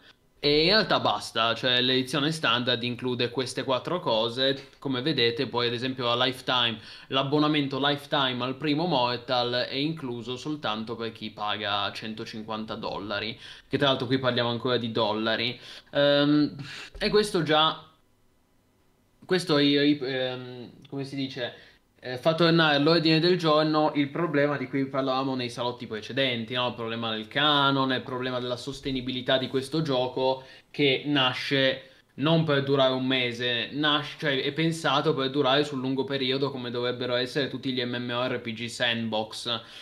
Quindi ognuno, ognuno poi può trarre, può trarre le proprie conclusioni. Intanto però vi faccio vedere, questa è la schermata di quanto dovrebbe costare di fatto l'accesso anticipato su Steam con la standard edition, che includerà un mese, e già questo ci fa capire che dopo quel mese bisognerà pagare il canone mensile, anche in alfa probabilmente. Io mi sento di aggiungere che il canone mensile andrà pagato anche in alfa. No, il primo Mortal uno non devi comprarlo, Ray, cioè non, non va comprato, basta pagare l'abbonamento. E anche qui in realtà è una cosa un po' ambigua, perché gli sviluppatori, io mi ricordo perfettamente che avevano detto che il primo Mortal Online avrebbe chiuso quando uscirà Mortal Online due. Invece qui ti promettono un abbonamento lifetime al primo capitolo, quindi evidentemente ha cambiato idea, non chiude il primo Mortal. Se, se ti danno un abbonamento lifetime al primo capitolo, non al secondo, ma al primo. Cioè, ma proprio tira un'aria che dire brutta brutta e dire poco, eh, qui. Un po' greedy vuoi dire? Madonna. E anche dalle idee molto confuse. Tutta questa roba qua con cinque pacchetti diversi, di cui l'ultimo da duemilacinquecento euro, cioè non va già bene, cazzo, non va già bene sta roba qua, è proprio un red flag, già già ti viene fuori che è una merda, perché se io dovessi scommetterci dei soldi su Mortal, adesso che vedo sta roba non ce li scommetto più, perché è chiaro che sarà un prodotto che giocheranno quattro stronzi, e se gli metti dietro un paywall del genere vuoi solo guadagnarci duemilacinquecento euro o oh, Gim loot bag, ma come fai a inventarti una roba del genere? Sei matto! Diciamo... Quello che mi sento di dire è che un M M O sandbox non dovrebbe avere così tanti tier. Ma sei mano, no, no, no, ma è da matti questa roba qua, è da matti, è proprio, è proprio che ti viene la percezione che il gioco sia fatto per guadagnare, e anche quello che dicevi tu circa eh. Mortal Online uno è un ulteriore tassello a sostegno di questa tesi, perché se Mortal Online uno fosse chiuso, boh, rip, ok... Andiamo avanti, il nostro prodotto di punta è questo, invece no, qua c'è ancora il desiderio comunque di farsi dei soldi su una cosa che probabilmente verrà abbandonata, perché io non so come possono spendere altre risorse di sviluppo su Mortal Online due, però rimane, e c'è la subscription ancora, cioè è tutto sbagliato, è tutto sbagliato, questa immagine qua è una grande bandiera rossa che ti... ti dice occhio, occhio a Mortal Online due, occhio. Sì, io mi sento di dire una cosa, e Ray parla di scammata, no raga. Cioè non no, non è uno scam, non è uno scam. Il più, la, la più grande prova che non è uno scam è che gli sviluppatori vengono da undici anni di supporto al primo Mortal Online.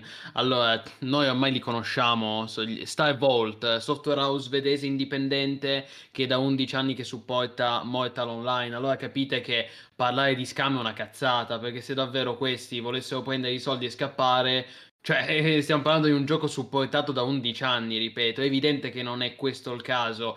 Si può parlare semmai di cash grab, no Askez, perché è una richiesta eccessivamente avida, quello sì, però occhio perché è una ed cosa... Ed è anche formulata male, mm? Non è solo una richiesta elevata, ma è anche una richiesta formulata male. Perché quello che dicevi tu circa il sandbox, assolut- cioè, minchia, eh, questo verità. Sottolineiamolo, in un M M O sandbox a mio parere non dovrebbero esserci così tante forme di divisione tra giocatori, cioè dovrebbe essere per definizione democratico, eh, se no addirittura anarchico l'M M O sandbox, cioè un gioco in cui tutti hanno gli- le stesse possibilità, e non che arriva quello che ha pagato duemilacinquecento euro e ha l'accesso più... Poi non dico che sia pay to win, eh, pay to win non lo è, però ci sono troppi tier diversi per chi paga di più. Per cioè è proprio un cash grab, è proprio un cash grab, cioè, cioè sono...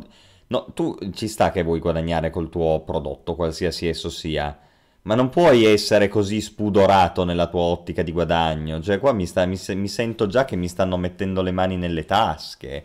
La cosa cioè... incredibile è che noi spesso critichiamo, no, Electronic Arts, Activision Blizzard per le loro politiche, ma qui, eh, qui, qui vediamo dei prezzi che sono ancora meno onesti di quanto ha chiesto Blizzard con Burning Crusade Classic. Cioè almeno Blizzard ti chiede il canone mensile e poi il gioco non lo devi neanche acquistare e hai tutto incluso. Invece qui è ancora peggio di, di, di WoW, ancora peggio di Electronic Arts. Eh, insomma, poi capisco che è uno studio indipendente, quindi devono sostenersi, però si fatica, ecco, un po' faticoso. Poi già che siamo qui, prima di, eh, prima di citare le risposte degli sviluppatori che io mi sono, mi sono segnato, mi sono letto questa intervista realizzata dai colleghi di Massively Overpowered e mi sono segnato le risposte più interessanti, um, però ti linko anche... la roadmap. Gli sviluppatori di Star Vault hanno pubblicato una roadmap che ovviamente è, moment- è temporanea e potrebbe cambiare, è soggetta a possibili cambiamenti, però è interessante perché ci permette di vedere eh, ciò che è incluso nella release di maggio, che di fatto sta finendo, ciò che sarà incluso nella release di giugno e ciò che è ancora sotto sviluppo e che arriverà nei prossimi mesi, giusto in tempo per ehm, l'early access su Steam. Quindi di, di contenuti, come vedi, di sistemi, di meccaniche, ce ne sono un bel po' in arrivo previste. Mounted combat, quindi il combattimento a cavallo, ehm, e, e il movimento degli I A, nuovi punti di interesse, boss, un rifacimento del sistema di crafting, che ricordo è fatto da Dio, cioè un, il crafting di Mortal è uno dei sistemi di crafting fatti meglio negli M M O, i più complessi e stratificati, nuove creature, nuovi dungeon, eh, il mercato, cioè l'action house, di roba in arrivo ce n'è un bel po', ecco. Come vedi, anche le feature roleplay nuove, ah, e il sistema di housing e di keep. Spero Prego. Si possa leggere un po' in chat, comunque sì, c'è molta roba. È un po' roba generica, expanded P V E. Comunque. Vabbè, poi se uno vuole scendere nel dettaglio può leggersi il forum ufficiale. Sì, sì, sì, ma no, ma il problema non è quello, anche il gioco non è male, l'abbiamo visto nei tuoi streaming che non è male il gioco, è su una buona strada, il problema è che Beh, non si può mettere questo, questa barriera alla sua fruizione, è il solito discorso, l'abbiamo, questa roba qua l'abbiamo colta da, da, dal day one, per cui... È un gran... È un grande mondo, è un, è un mondo virtuale dalle grandi potenzialità. Molto interessante quello che dice Erebo, che conferma che il primo Mortal chiude con un event, chiuderà con un evento quando uscirà il due. E quindi sì, rilancio anch'io la domanda di Array. Allora sta cosa che c'è lifetime subscription al primo? Eh niente, lifetime subscription finché ti dura Mortal. Tu lo eh, preordini, adesso c'è... Amorosa? Sarebbe una fregatura pazzesca. Effettivamente loro scrivono lifetime subscription e poi due mesi dopo chiude, cioè sarebbe... Magari non allora... due mesi dopo, ma fai sei, sei mesi dopo, insomma, tempo che esca Mortal. Madonna, no, se è davvero così, malissimo, malissimo. C'è una roba anche disonesta poi, perché tu scrivi abbonamento a vita e magari uno che non è informato come noi pensa che davvero sia un abbonamento che dura per i prossimi dieci anni, come, come Lord of the Rings Online. Mi permetto di... Eh, mi permetto di spezzare una, una lancia a favore di Lotro, eh, che io ricordo che Lord of the Rings Online M M O classico uscito nel duemilasette, chi aveva acquistato la subscribe, la, la lifetime, insomma non so, non so come cazzo dirlo, chi aveva acquistato l'edizione da collezione di Lotro aveva accesso alla lifetime subscription e ancora oggi è valida dal duemilasette a oggi, quindi in realtà chi aveva, pre- chi aveva acquistato questa edizione aveva fatto l'affare della vita. Quanto se... costava? Cos- costava abbastanza, non mi ricordo, poteva anche costare trecento dollari, sì, ma comunque sì. È un affare pazzesco. Ma se certo. continua... Se, se continui a giocarci, perché certo che uno ma- poi uno magari dice cavolo, io lo pagavo trecento euro e poi dopo due mesi l'avevo mollato, ok, allora non è stato un grande affare, ma se l'hai pagato trecento euro o dollari, non mi ricordo, e poi hai continuato a giocarci dal duemilasette a oggi, sono quattordici anni, c'è cioè un affare incredibile. Però per dire, quella è stata, col senno di poi, è stata una cosa molto onesta, però è una cosa che possiamo dire a distanza di anni. Eh, qui Mortal Online, ripeto, non parliamo di scam, ragazzi, cioè non capisco, noi, noi italiani abbiamo sempre la, la, abbiamo sempre la parola facile, no? Ah, scam, truffa, ma non è una truffa, come non lo è, come non lo è Star Citizen, sono progetti però estremamente problematici che, che è molto difficile da portare a compimento, ecco. Sì, allora. Ha ragione Erebo, mi ricordo, infatti stavo cercando di ricordare nella mia mente, c'era già un sistema di Mortal Online uno che ti dava la lifetime subscription, me lo ricordo ai tempi in cui ci giocavamo noi, non mi ricordo però quanto costasse, comunque sì è no. così, c'hai la lifetime finché ti dura Mortal uno, poi chiude Mortal uno e rip. Sì, poi l'inculata, scam no, inculata sì. Sì, eh, perché proprio magari, uno magari non lo sa, money, cioè uno non lo sa, la... insomma, vabbè. Questo mm. gioco ha disperatamente bisogno di non essere un gioco in cui ci si è ossessionati dal guadagnare, perché è un gioco che ha bisogno di un mondo virtuale con tanta gente, una facilità all'accesso, perché il gioco è già hardcore di suo, quindi non devi ulteriormente mettere barriere. Hai bisogno di far sentire il play, poi certo gli puoi dare qualche incentivo, una microtransazione, un abbonamento opzionale, quello che vuoi, collector eh, che ti dà degli oggetti collectibles come diceva Erebo, tutta roba che mi va anche bene, però da qui a fare cinque edizioni, la più costosa delle quali duemilacinquecento, passando per tier intermedi comunque molto costosi, un abbonamento mensile che forse è pure più alto dei soli tredici euro che vengono chiesti come su WoW eccetera, eh, in un gioco che è già hardcore di suo, ma quanta gente pensi che te lo venga a giocare? Cioè tutti i tuoi buoni propositi di guadagnarci un sacco di soldi cadono, si sciolgono come neve al sole di fronte alla tua stessa insistenza nel guadagnare questi soldi. Il rischio c'è. Infatti, sì, no, sono d'accordo con Askez. Allora, e poi direi, andando avanti, arriviamo a questa a questa intervista, ok?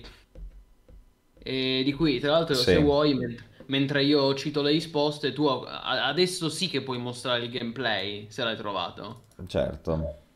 Perfetto. Allora, Uh, i nostri colleghi di Mess vi hanno fatto un po' di domande. In realtà poi uh, molte altre informazioni che citerò stasera derivano da un Q and A fatto dagli stessi sviluppatori. uh, Star Vault ha pubblicato una serie di video sul, sul canale YouTube di Mortal Online che includono un, una domanda praticamente ad ogni topic, che io adesso andrò a toccare, almeno i più interessanti.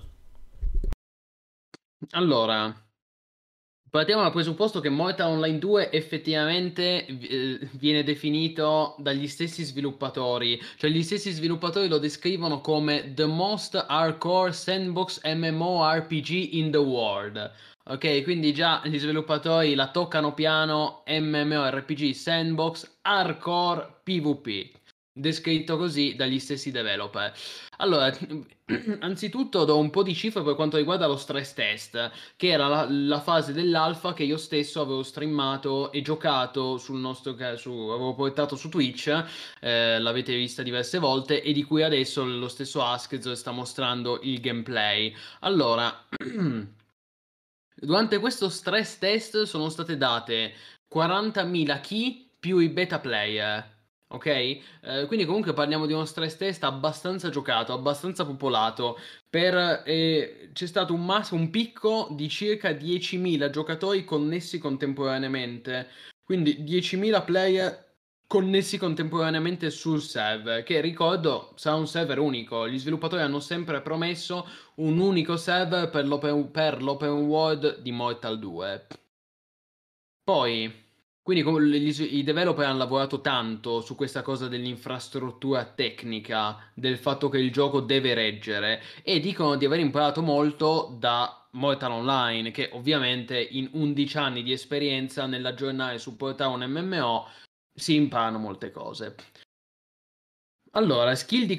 a livello ludico è interessante notare che le skill di combattimento e le skill di crafting sono ora divise. È una cosa che avevo già detto in un precedente streaming, ma questo è bene ripeterlo, reiterare questa informazione. A differenza del primo Mortal, in Mortal Online due sono due cose skill, quindi le abilità legate al combattimento e le abilità legate al crafting sono due cose diverse, quindi potete tranquillamente diventare degli arcieri piuttosto che dei guerrieri in armatura e al tempo stesso specializzarvi in una, eh, in una branca dell'artigianato, del crafting, cosa che non si poteva fare nel primo Mortal, perché mi ricordo che ad esempio io avevo scelto di fare il falegname e l'artigiano e non ero nient'altro, non, non mi ero specializzato nel combattimento, insomma non si poteva fare niente, bisogna scegliere una cosa e specializzarsi. Invece almeno in Mortal Online due è possibile dividersi tra le varie skill.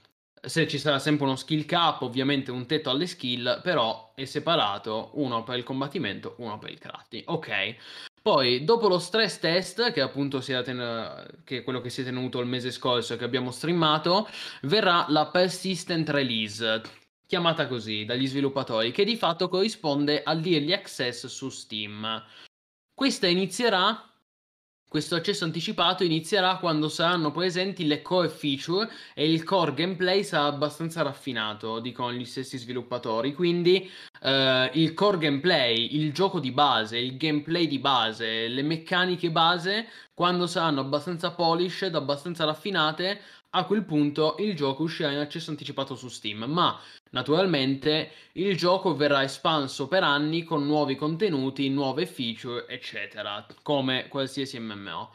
Um, poi gli sviluppatori hanno citato Mortal Royale. Mortal Royale è stata la loro declinazione, il loro tentativo di lucrare sul genere dei Battle Royale, no? Era uscito un paio di anni fa Questa, questa, questa versione, questo spin-off Battle Royale di Mortal che si poteva scaricare da Steam, anche lì free to play, e ovvi- è, è stato un fallimento, nel senso che oggi non ci gioca più nessuno a Mortal Royale, ma letteralmente nessuno, se voi guardate i dati di Steam Charts. Però gli sviluppatori hanno detto che Mortal Royale è stato un esperimento, ma comunque in Mortal due sarà presente un'arena PvP a Tindrem, quindi chi vorrà fare, chi vorrà darsi al PvP non nell'open world ma in, in arena potrà farlo, potrà duellare appunto nell'arena di Tindrem. Dopodiché, ehm, per quanto riguarda il discorso commerciale, molto, molto interessante, gli sviluppatori sono convinti del fatto che oggi c'è un'audience molto più grande per i giochi survival e il pubblico in generale è molto più abituato ai titoli hardcore. A differenza di qualche anno fa, di, a differenza di alcuni anni fa, il full loot oggi non è più un tabù, grazie a giochi come DayZ, insomma, diversi giochi che hanno portato quest'idea quasi nel mainstream. Quindi gli sviluppatori si sentono molto più confidenti, molto più sicuri oggi a pubblicare un gioco, un M M O survival hardcore full loot. Dopodiché, e su questo poi ne possiamo discutere, su queste dichiarazioni, ehm, loro hanno dichiarato che sarà presente anche un sistema di housing e di keep, quindi housing system e keep system, cioè le fortezze, che però saranno meccaniche in game, quindi non è che uno inizia a giocare e subito si costruisce la casa, la fortezza, il castello, no, sono meccaniche in game a cui accederanno le gilde, i clan, diciamo, più affermati. Eh, nel frattempo gli sviluppatori stanno lavorando sul broker system, che di fatto non sarebbe altro che l'action house che citavamo prima.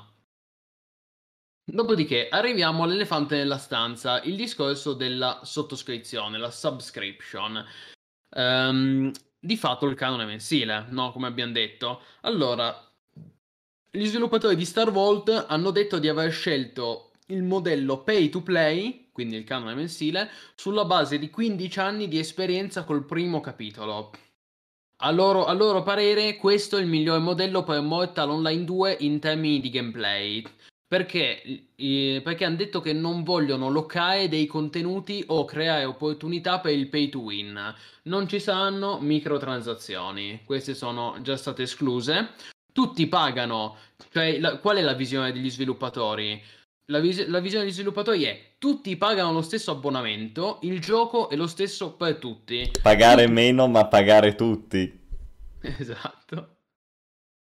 Il gioco è lo stesso, tutti sono uguali e tutte le future espansioni saranno gratuite. Quindi questo è il modo con cui gli sviluppatori cercano di giustificare la presenza del canone mensile in Mortal due, canone che tra l'altro sarà più alto della concorrenza, come abbiamo già detto. Eh... Uh, Di fatto le informazioni finiscono qua, nel senso che eh, gli sviluppatori hanno reiterato con forza questa cosa di essere proprio convinti, cioè loro ci credono veramente in, questa, in questo modello di business e continuano a ripetere che dopo quindici anni di esperienza nel settore M M O loro dicono che free to play sarebbe stato un fallimento, buy to play non avrebbe permesso di sostenere il supporto sul lungo periodo, potevano andare solo di pay to play, canone mensile uguale per tutti, quindi pagate il canone mensile se volete giocare a Mortal Online due o altrimenti giocate ad altro e guardate altrove. Questa è la, la risposta degli sviluppatori, che magari sono anche consapevoli che il loro titolo non avrà milioni di utenti, ma sono molto convinti del fatto che oggi la platea di giocatori interessati a un M M O hardcore, full loot e survival è molto più ampia di quanto non fosse quindici anni fa. Quindi questa è la visione di Star Vault per, Mo- per Mortal due. Funzionerà? Non funzionerà? Eh, il tempo ai posteri la tua sentenza, caro Askez. Non funzionerà.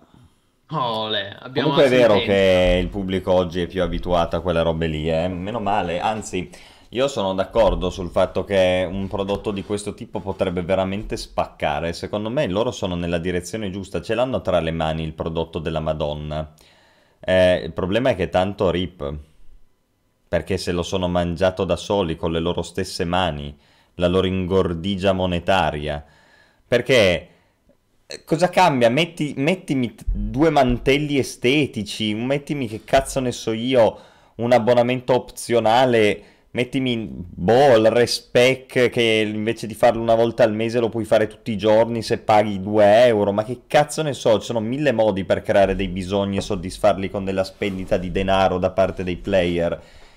Però il canone mensile su un gioco del genere no, caspita. Questo qua è un gioco che è vero, adesso in alfa ha fatto dodici K, dieci K utenti connessi contemporaneamente. Eh, in alfa, quando non costava è niente gratis, ed era libero esatto. per tutti. Esatto, io l'ho preso, io l'ho cioè, perché era gratis. Eh, allora, mi fai dei numeri del genere e ti dico, ok, va bene, ci sta, è sostenibile, è buono, ma non saranno diecimila. Ma raga, ma Naval Action, Naval Action, che è un gioco tipo questo... che non ha il canone mensile, che è hardcore, sandbox, PvP, eccetera. Va bene, non avrà questa grafica in tempo reale, così in prima persona, in questo modo, però comunque è un gioco tipo quello. Non ha il canone mensile, è buy to play, ed è giocato da un migliaio di persone contemporaneamente. Questo magari anche, mille, mille, cioè i numeri li abbiamo eh, in prodotti concorrenti, simili. mille, millecinquecento, se gli va bene, perché loro chiedono il canone, chiedono un botto di roba.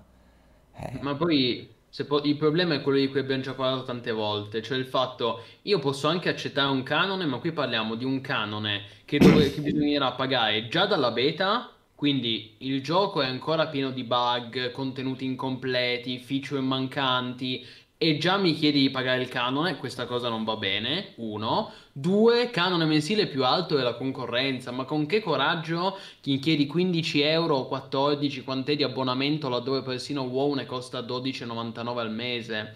Cioè, c'è un, proble un problema enorme qua, io stu mi stupisco che loro non se ne rendano conto. Poi evidentemente credono molto nella loro formula, benissimo, eh. Io, io, io gli auguro anche, cioè io non gli auguro il fallimento, personalmente non gli auguro il fallimento, però... Eh, però bisogna fare attenzione, perché The Red ad esempio dice preferisco un target più ristretto che sa cosa gioca. Non lo so The Red, perché qui, qui parliamo di un M M O sandbox enorme, gigantesco, cioè Mortal due ha un open world immenso. No no, ma questo è un io gioco che ha disperatamente bisogno di un botto di giocatori. Esatto, cioè io non sceglierei mai di avere pochi giocatori ma, ma buoni, cioè il discorso pochi ma buoni non può funzionare con un open world gigantesco come Mortal due. E tra l'altro ricordiamo che gli M M O sandbox vivono sulla community, cioè tutti gli M M O in generale non possono eh, prescindere da una community, ma almeno nei team park i contenuti li creano gli sviluppatori, nei sandbox no, nei sandbox i contenuti li creano i giocatori, quindi non si può prescindere da una community viva e vasta e dinamica. Volevo solo eh. dire a Erebo che sono cosciente, infatti il mio esempio era due mantelli, ho detto esplicitamente, che sono a conoscenza di ciò che dice lui.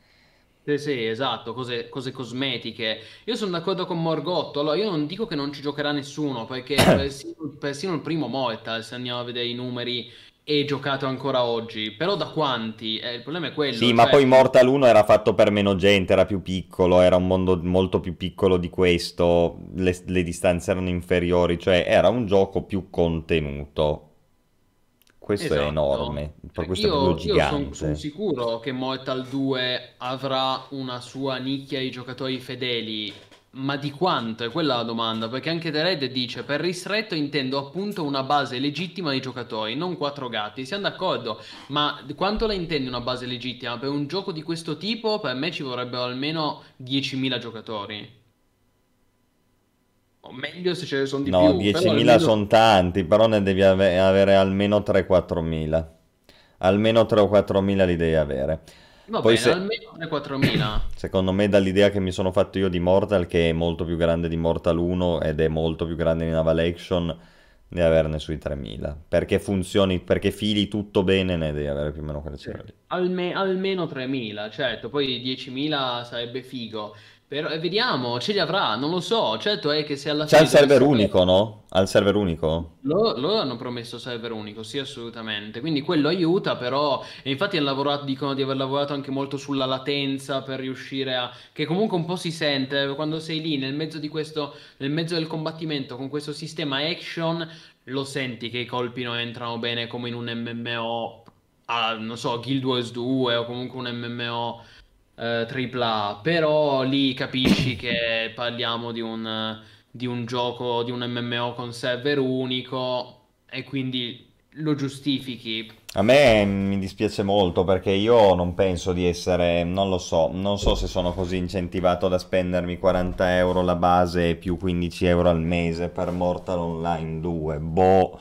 Chiaro. Mi piacerebbe giocare una roba così e eh. quando vedo i tuoi streaming, quelli che sto proiettando adesso, comunque ci giocherei molto volentieri. Sì, se vuoi puoi andare un po' avanti perché io lì sono ancora nel tutorial, cioè. Però posso dirti una roba folle. Io su Fractured mi sono divertito un mondo. Quello non mi chiede sta roba qua, è vero, non è in prima persona e non c'ha il graficone, però poi alla fine conta veramente. Un po' sì, però la bellezza dei giochi, noi sappiamo la bellezza dei giochi isometrici. Secondo me sì.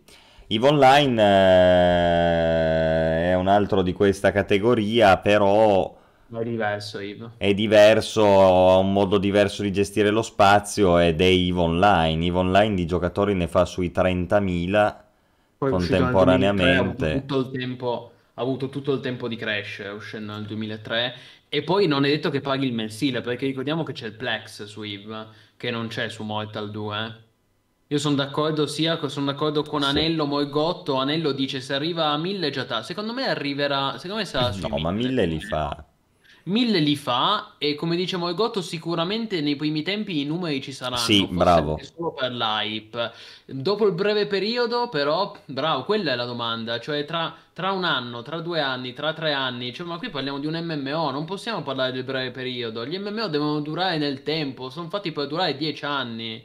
Eh, eh, io non lo so se tra dieci anni ancora ci saranno tutti questi giocatori disposti a pagare quindici euro al mese. Sì. Difficile, ecco. Poi sì, vabbè, io così. rispetto le scelte degli sviluppatori che sono molto convinti della loro visione creativa, artistica e commerciale, però non, non, non la condivido, ecco. Io sono veramente dispiaciuto perché mi sembra proprio che questo gioco poteva essere la svolta e invece queste dinamiche commerciali lo castreranno in un modo folle. E io stesso personalmente non sarò invogliato da questo a provarlo. E me ne dispiaccio perché è un gioco di quelli che avrei voluto invece. È, è, è uno stile di gioco che secondo me va nella direzione giusta. Eh cavolo, l'abbiamo messo nel, l'abbiamo messo nel nostro elenco, nel nostro eh, catalogo de, degli M M O più attesi del duemilaventuno e oltre. Sì, sì, poi come dice Ray, quanti giochi sono partiti pay, ehm, pay to play per poi finire buy to play o anche free to play, un botto. Però loro non credo che lo faranno, eh. Loro perché lo vanno a cazzo duro come già avevano fatto col primo. Poi è vero che il primo è free to play, ma in realtà è un freemium. Cioè il primo Mortal ancora oggi se vuoi fruirlo bene devi pagare il canone mensile dopo undici anni. Perché c'è una prova free che però ti permette, ti... ti blocca le skill a sessanta su cento, che è pochissimo, perché con tutte le skill a sessanta su cento si è delle merde, delle mezze seghe. Quindi capisci che se ancora il primo Mortal undici anni dopo al canone mensile, io credo che davvero loro siano convinti di volerlo tenere anche in Mortal due. E vabbè, vedremo come andrà. Guarda, per rispondere a The Raid, che comunque è una domanda interessante, no? Tu come l'avresti commercializzato? Tu hai, diciamo, mi immagino se io fossi il socio di maggioranza che deve definire come, come guadagnare su questo gioco, no? Poi io dico la mia. Allora, io sicuramente gli avrei messo cinquanta euro di buy to play anziché trentanove e un po' più di collector's edition con qualcosa che ti puoi inventare, una robina estetica, magari un piccolo boost, giusto una skill, una cagatina del genere, ma robe proprio basilari, e quella gliela fai pagare settanta. Dopodiché devi scendere a patti, questo è ovvio, devi mettere delle microtransazioni. Secondo me ci sono due tipi di microtransazioni che possono funzionare bene su un gioco di questo genere e che non sono completamente intensive e sbilancianti. Le prime sono le microtransazioni completamente estetiche nei dettagli, appunto, quindi non so, eh, un mantello, una roba che non sia non, non cambi nulla a livello di gameplay, sia una cosa soltanto estetica. Magari nel momento in cui fai delle case puoi avere delle skin diverse ai muri, invece che avere il laminato puoi mettere il parquet per terra, cagatine di questo tipo, roba che puoi tranquillamente vivere senza, ma che un giocatore che è da molto che gioca magari ha piacere di avere. Eh, dopodiché, riguardo queste cose nello specifico, bisognerebbe avere ben presente le features del gioco, cosa che io non ho ben presente, per capire quali sono le opportunità di guadagno. Bisognerebbe giocare un po' bene al gioco, capire dove poter intervenire e mettere qualcosa di questo tipo. Dopodiché Naval Action, che pure è imperfetto da questo punto di vista, però è un sandbox che ti, ehm, ti insegna che è possibile fare, costruire praticamente dei bisogni per il player che sono normalmente eh, soddisfacibili a cadenza di tempo, ma poterle velocizzare con il pagamento di qualcosa, ad esempio il respec. Magari tu puoi fare che puoi respeccare una volta ogni mese e mezzo, due mesi, fai ogni cinquanta giorni, ma se paghi dieci euro respecchi quando ti pare, esempio, mm. no? Occhio. Ma io invece su questa roba qua, cioè tu vuoi, vuoi respeccare ogni giorno, paghi dieci euro ogni respec, se no ne fai uno ogni cinquanta giorni, ogni quaranta giorni, ne fai uno ogni tempo, uno al mese, poi i numeri quelli li puoi fine tunare in base a come funziona il gioco. E quindi crei questi bisogni e li soddisfi in questo modo. E poi basta, secondo me ce l'hai la cosa. Ma a quel punto lì, se hai abbastanza giocatori, dovresti vivere tranquillamente con quello che hai fatto, almeno per un tot. E poi, se ti avanza qualcosa, pensi come ampliare il mondo, magari un'espansione, la fai pagare, ma quello chissà. Allora, io devo dire, non sono d'accordo su qualsiasi microtransazione o qualsiasi spesa che possa modificare il gameplay. Uh, sì, tra parentesi, ragazzi, stiamo parlando, cioè, eh, mi sembra ovvio, è ovvio che quelli di Mortal Online due non stanno seguendo l'andazzo del mercato, eh? Cioè, raga, puoi rispondere a J B Brescia che dice, ma come mai non vanno nella direzione dei free to play? È ovvio che il novanta per cento del mercato sta andando in quella direzione, ma qui parliamo di, non parliamo di un titolo qualsiasi, qui parliamo di Mortal Online due, stiamo parlando del the most hardcore M M O R P G sandbox in the world, cioè non parliamo del, capito, del gioco così a caso. E allora io non metterei niente che possa modificare il gameplay, secondo me, non dico che diventa pay to win, ma comunque verrebbe percepito male. Io metterei o, come ha detto Askez, buy to play più microtransazioni ma solo cosmetiche, o altrimenti uno dice non basta, ad esempio mantelli, eh? Va bene, allora io, io come ho sempre detto, questa sarà la millesima volta che la dico, eh, io accetto il canone mensile, ma non può funzionare così. Anzitutto io accetto, mi metti un canone mensile ribassato, perché ti rendi conto che non sei Blizzard, cazzo, sei Star Vault. Con tutto il rispetto per Star Vault, gli voglio bene, gli auguro il successo, però non è Activision. Allora mi metti un canone mensile di sei euro, massimo sette euro, la metà diciamo di, di quanto hanno, hanno chiesto, di quanto stanno chiedendo. Sì, sì, la metà e... per avere il doppio di player. E soprattutto, esatto, e soprattutto non lo metti già dalla beta, cioè lo metti da quando il gioco esce ufficialmente, e tutti quelli che acquistano l'accesso anticipato su Steam hanno, possono giocare quanto vogliono al gioco almeno finché non esce, cioè quindi tu acquisti l'accesso anticipato su Steam, giochi quanto vuoi finché il gioco è in beta, nel momento in cui il gioco esce hai un mese di, di abbonamento incluso e poi devi pagare, va bene, però intanto una, un conto è dover pagare sette euro una volta che il gioco è finito, è completo, un altro conto è doverne pagare quindici già dalla beta, cazzo. Questo è... Sì, e poi secondo me il discorso dell'abbonamento non deve essere per forza obbligatorio, cioè Beso ti ha dimostrato che tu puoi fare degli abbonamenti opzionali senza per forza che il gioco diventi una merda fotonica, basta che bilanci bene i numeri, incentivi senza dover costringere. In realtà sono molto critico nei confronti di Teso anche a livello commerciale, perché non è pay to win, però ci sono delle, de, dei bonus, degli incentivi. Lo devi fine tunare, però è un modello che ha avuto successo, si, è, si può fare, cioè si può fare. Se lo fai sì, bene, secondo fare, me... Ma, no, ma secondo me non è compatibile con Mortal, cioè, inteso, hai le bag infinite se paghi il canone mensile. No, è più exp, più exp. Su Mortal è pay to win. Livelli più in fretta. Devi respeccarti una skill, paghi il canone un mese e livelli al centocinquanta anziché al cento. Insomma, verrebbe percepito come, come pay to win, o comunque verrebbe percepito no. male dalla community. Ci metti solo più tempo a fare le cose. Sì, anche e una volta sola, perché una volta che hai livellato al cap la skill che ti interessava, G G. E attenzione perché Arimask cita Albion, che è un altro ottimo esempio. È vero, Albion ha il canone mensile che non è obbligatorio e anche lì lo puoi farmare tipo i Plex di Eve. Ti fai i silver, li, le tramuti in gold e ti paghi... Quello, è una, quello, quello secondo me è una cosa buona, però io sono un po' scettico sul fatto che, come su EVE Online, di fatto il Plex è una cosa che ti mettono gli altri giocatori. Per cui tu... di fatto stai dando soldi a qualcuno, cioè c'è un real money trade dietro quella roba lì. Invece io sarei più favorevole a un discorso di canone mensile pagabile con i soldi del gioco, ma non ai player, alla casa. Cioè il canone mensile è un... Eh, come si chiamano quelle feature che ti tolgono soldi? È un money sink, è un mo- diventa così un money sink, cioè tu elimini valuta dal gioco. E questo è molto buono in un sandbox, perché ti evita l'inflazione e tanti altri problemi.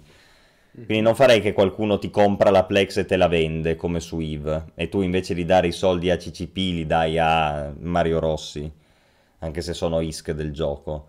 No, io direi, vuoi pagare mille gold, quanti saranno su Mortal, hai un mese di subscription, però li dai al gioco, tipo le gemme di Guild Wars, no? Le dai, le, le, le dai via e scompaiono. Allora... Sì, e Ray chiede, scusate, come fanno Hacker Rust ad essere by play ed essere sostenibili? Perché non sono MMORPG con sì, esatto. server da migliaia di giocatori, e tra l'altro adesso fanno anche parte di fanno anche parte del Game Pass, quindi comunque ricevono finanziamenti da Microsoft.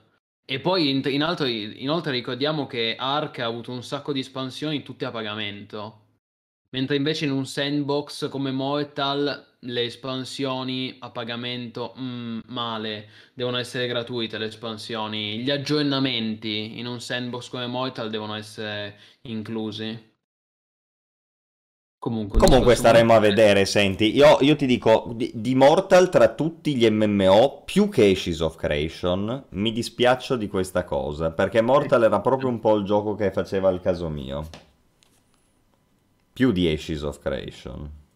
Albion e EVE Online sono giochi a canone, il canone con la valuta del gioco lo usano in pochissimi e sono gente usati dai veterani per lo più, dice Erebo. Sì sì, sono fatti col canone, però hai la, possi- hai la possibilità di, utilizz- di pagare col Plex, poi lo usano in pochi, però è una possibilità che ad esempio Mortal non ti dà. Ormai persino WoW ti permette di pagare il canone mensile con i token, no? Comunque parliamoci chiaramente, quale che sia il tuo modello di business, se hai tanti giocatori lo sostieni. Non è che ci sia molto da dire. Mm, alla fine puoi inventarti modelli più etici, meno etici, più sostenibili, meno sostenibili. Ma la chiave è, hai tanta gente che gioca, allora hai anche tanta gente che spende e quindi sopravvivi. Se no non ce la fai, cioè puoi inventarti qualsiasi cosa ma alla fine si... cioè, boh, è così. Certo, possiamo citare Path of Exile, Warframe... Eh già, Warframe, bravissimo, infatti, capito? Roba super etica che però c'ha, vai, Path of Exile è... Però, vedo, il Path of Exile sopravvive perché c'ha un botto di gente che è disposta a spendere un botto di soldi sullo shop, va bene? Sopravvive, ci sta. Io su Path of Exile ho speso cinque euro e non vedo l'ora di prenderlo in mano... per spenderne altri, no vabbè, ne spendo pochi però... Eh, se lo riprendiamo anch'io spendo un po'. Ah, io lo riprendo sicuro, ho promesso di riprenderlo ragazzi, appena un attimo, solo che adesso c'è WoW Classic e c'è G V due, cazzo, non sto più vivendo. Anche, anche il lockdown, da quando è finito il lockdown io non l'ho mai sfruttato, il coprifuoco, cioè io non, io non sto uscendo, io è come se fossimo, è come se fossimo ancora in lockdown e col coprifuoco alle dieci per me, non lo... Sto andando e streamando tutto il tempo, ma i rip vita social life per me ripperoni, raga. Eh sì, come dice Ray, così, così facendo ti togli una parte di community core che non è estremamente al core, tipo noi, esatto, pensa quanta gente avrebbe potuto giocare e invece non giocherà a Mortal due per questi motivi che abbiamo detto. Sono d'accordo. Io faccio parte di questa categoria, anche se non è una questione di essere... Oh... Anello è diventato forza, posto umano, forza forza che si arriva a cinquanta, avanti, grandissimo Anello. Grazie mille di cuore, e ricordo perché si fosse connesso adesso che a cinquanta ho promesso una nuova puntata di un nuovo M M O disagio su un titolo sorpresa, tre ore di M M O disagio, quindi mi, rag- mi raccomando ragazzi abbonatevi, seguite l'esempio di Anello ottantotto che è un grande, grande invece... massivo posto umano. Sono contento di Jay Brescia che parla di E U quattro. Che lo sta provando, bravo, bravo. Anche Crusader Kings, ah, vedo che citano Crusader Kings. Sì, sì, certo, se insomma E U quattro è il meno hardcore in assoluto tra tutti i titoli Paradox. Adesso bisogna giocare a Victoria due, che è il più hardcore di tutti i titoli Paradox, in attesa di Victoria tre, raga. Certo. No, io non ho capito molto, cioè J B Brescia dice, tipo, non c'è l'otro che i veterani comprano roba per non farlo chiudere. Devo dire che non mi risulta questa cosa, cioè non è che si, il modello di business di Lotro è che gli sviluppatori... Speriamo che comprino! No, i, i, gli sviluppatori ricattano i player, dicono se non comprate almeno cinquantamila euro in microtransazioni entro un mese, chiudiamo! E quindi i giocatori dai dai compriamo... Non mi, non mi risulta, ecco. Poi sicuramente, vabbè, Lotro, come dicevo prima, è un titolo uscito nel duemilasette, è ovvio che quattordici anni dopo non, non è sulla cresta dell'onda, perché parliamoci chiaro, l'unico M M O che è rimasto sulla cresta dell'onda a distanza di quindici anni è sempre lui, wow. Eh, tutti gli altri, bene o male, sono un po' dovuti adattare al tempo che passa, chi più chi meno. Cosa ne pensate di Victoria tre? Chiedo l'isticante. Non ah, hai, il... non, nel, nel gameplay non ci sono i grafici a torta. L'ho semplificato? Se non ci sono i grafici a torta non è Victoria. Eh, tosta, è tosta. Vedremo, vedremo. Minchia, che figata. E U quattro, certo. Ma, è, cioè, è, guarda che E U quattro è il meno be- di, di gar- è bello, eh, E U quattro, bel gioco, per carità. Ma è il meno bello di quelli Paradox. Kings a sto punto. È il meno bello di quelli Paradox. Io ti garantisco che se entri dentro Crusader Kings, Victoria due e anche Hearts of Iron, forse in misura minore, ma sono tutti più belli di E U quattro. E quelli sono giochi eccezionali proprio. Io di Emperor Rome non ho sentito parlare male. Ray, Imperator. Eh? Imperator Rome. Imperator eh, Rome. Io ho sentito che no, l'hanno no, abbandonato. No. L'hanno abbandonato. Sto, cioè, se devi giocare Imperator Rome, a sto punto giochi a Rome Total War. No, eh, questa è una bestemmia. Però no, non è granché Imperator Rome, purtroppo. Non, no, è, no, non eh. è venuto bene. Hai detto tu che è venuto male, quindi. Va bene. Allora, Gloria Victis lo avete provato. Seed Red l'abbiamo provato nel duemilasedici. Quindi, tanto basta. Abbiamo fatto due, abbiamo fatto... Io e il buon Emberai... Abbiamo fatto ben due streaming di Gloria Victis nel lontano duemilasedici. Si trovano ancora le repliche sul nostro canale YouTube. E adesso se escono novità grosse lo, lo, sicuramente lo porteremo. Se usciranno, se, se esce, perché lì parliamo dell'ennesimo, parliamo del tipico M M O sandbox in early access, in alpha, in early access su Steam da cinque anni. Insomma, sarebbe anche ora che uscisse ufficialmente, ecco. Comunque se volete un gioco Paradox, raga, allora è vero che C K due è free to play, però c'è solo il gioco base, il gioco base senza le espansioni fa cagare. Dovete prendervi C K tre adesso, che comunque è meno bello di C K due più tutte le espansioni, però è la solita sindrome alla The Sims, cioè dopo che tu hai un gioco che ha un miliardo di aggiornamenti, un miliardo di espansioni, per forza quello dopo non è a livello di quello prima, però, però C K tre... è semplificato e mi fa incazzare su molte cose, però è sulla buona strada. Ah, sì, è sulla dai. buona strada. Invece sì, lo stesso non si poteva dire di Imperator Rome. E U quattro è bello, ma a me è quello che piace di meno perché è troppo casual. Cioè è vero che sembra una roba strana a dire, però E U quattro è prendo e conquisto il mondo, pitturo la mappa col mio colore, in sostanza. Invece Victoria due è molto più intelligente perché è una simulazione economica di politica interna, che è roba più intellettuale. È come se tu giocassi più, più sovente al periodo di pace su Crusader Kings, che è molto bello il periodo di pace di Crusader Kings, no? Dovete sempre considerare che questi giochi sono sol- divisi in due, periodo di pace, di consolidamento e gestione, e periodo di guerra e di espansione. Devono essere ben bilanciati. E U quattro ha un sacco di astrazioni stupide nel periodo di pace, c'ha mana ovunque, numeri, risorse da spendere proprio così pressapochiste, cioè semplicistiche, semplicistiche. Laddove invece Victoria due c'ha tutta una serie di grafici a torta e simulazioni economiche e, e modi di, di agire indirettamente sulle cose, anziché spendere cento punti per cambiare la legge, per dire, no? Mm.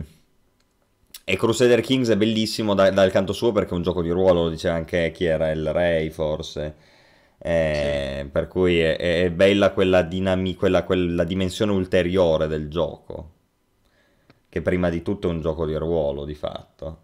Dopodiché c'è Hearts of Iron quattro, che a me piace molto perché secondo me è un bellissimo gioco di guerra, e lì effettivamente lì non c'è il tanto di politica di pace interna, le partite durano anche molto poco, tu entri, fai una strategia e giochi la guerra, però è super divertente, ma proprio bello. A me Hearts of Iron quattro piace da morire, anche se è criticato.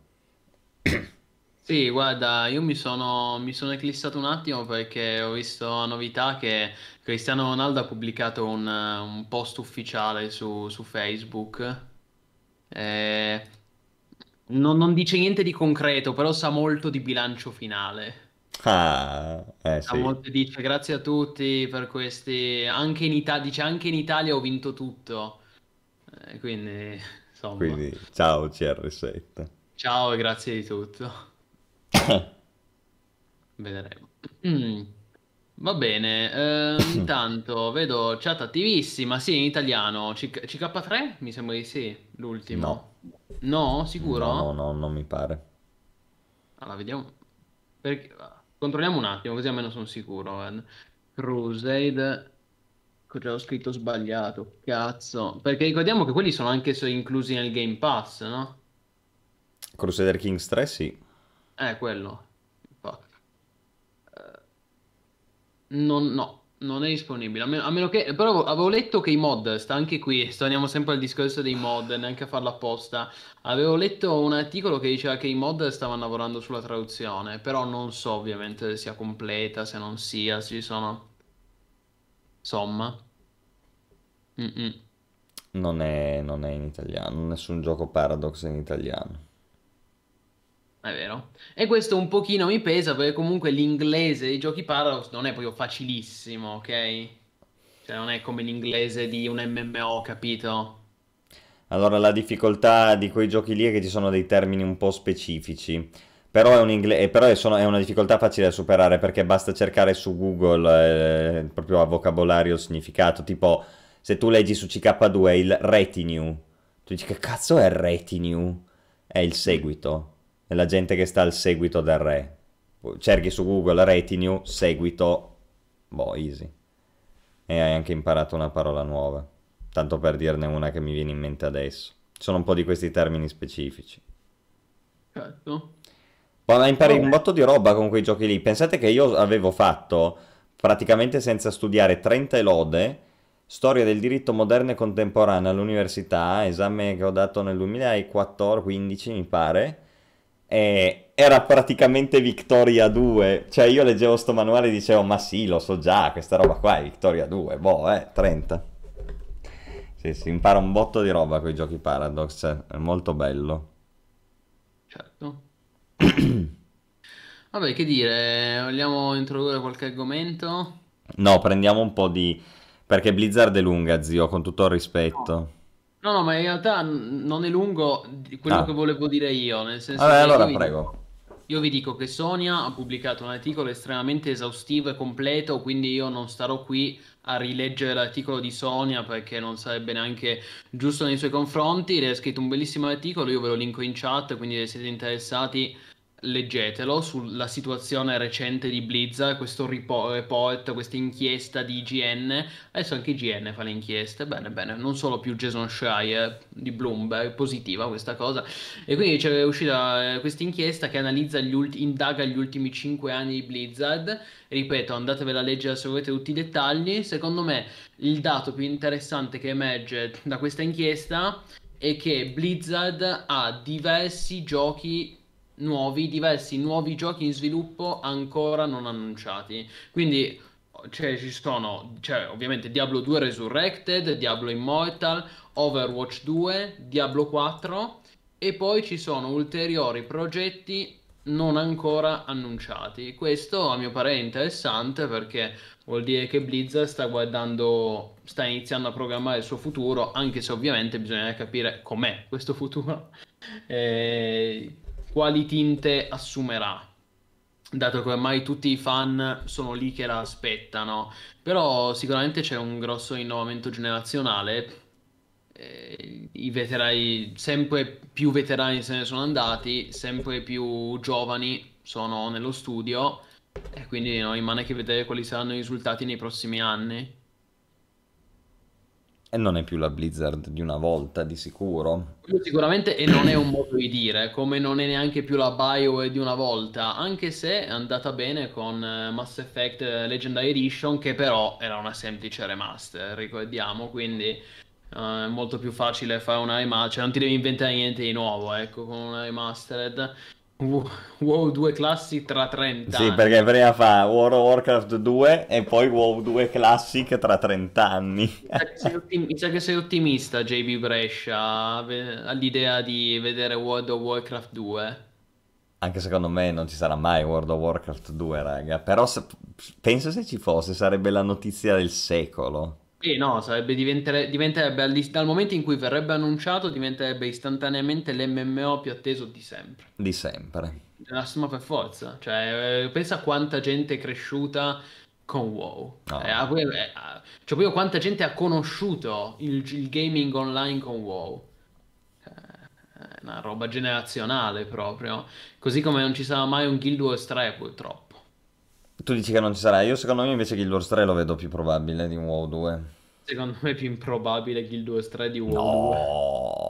due. Già solo no, per vabbè. il fatto che Guild Wars due c'è sì, già il okay, precedente. È vero. Però prima, devono, poi prima dovrebbero fare Guild Wars uno Remastered. Guild Wars uno Remastered, quello eh. sarebbe molto bello. Secondo me i tempi sono anche maturi, ma tanto ArenaNet è troppo stupida, perché è uno eh, stile di gioco che oggi va andrebbe I benissimo sono, no? I tempi sono maturi, ma non da adesso, da due anni che tutto, ormai tutta l'industria dei videogiochi è salita sul treno della nostalgia, al marketing della nostalgia, tutti tranne ArenaNet che continua a fare cagate. Ma tra l'altro è una cosa incredibile se ci pensi, perché Guild Wars due, vedi, è esattamente il discorso che facevamo prima, no? È sulla commercializzazione dei giochi. Poi i giochi hanno bisogno ovviamente, soprattutto se sono emme emme o, di sostenersi, e quindi to, un discorso Mortal Online due, canone eccetera.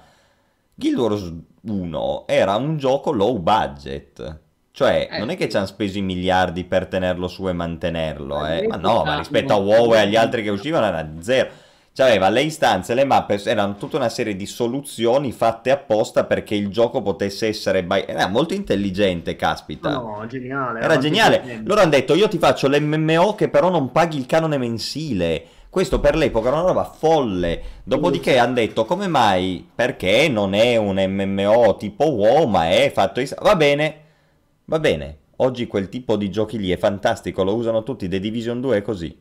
Cioè, un gio- cioè, i tempi sono perfettamente maturi per quella categoria di videogioco che all'epoca era stato ostracizzato. Invece avevano pienamente ragione quelli di ArenaNet a fare Guild Wars uno. Erano coscienti dei propri mezzi e avevano una bella idea, sia dal punto di vista commerciale che dal punto di vista del gameplay.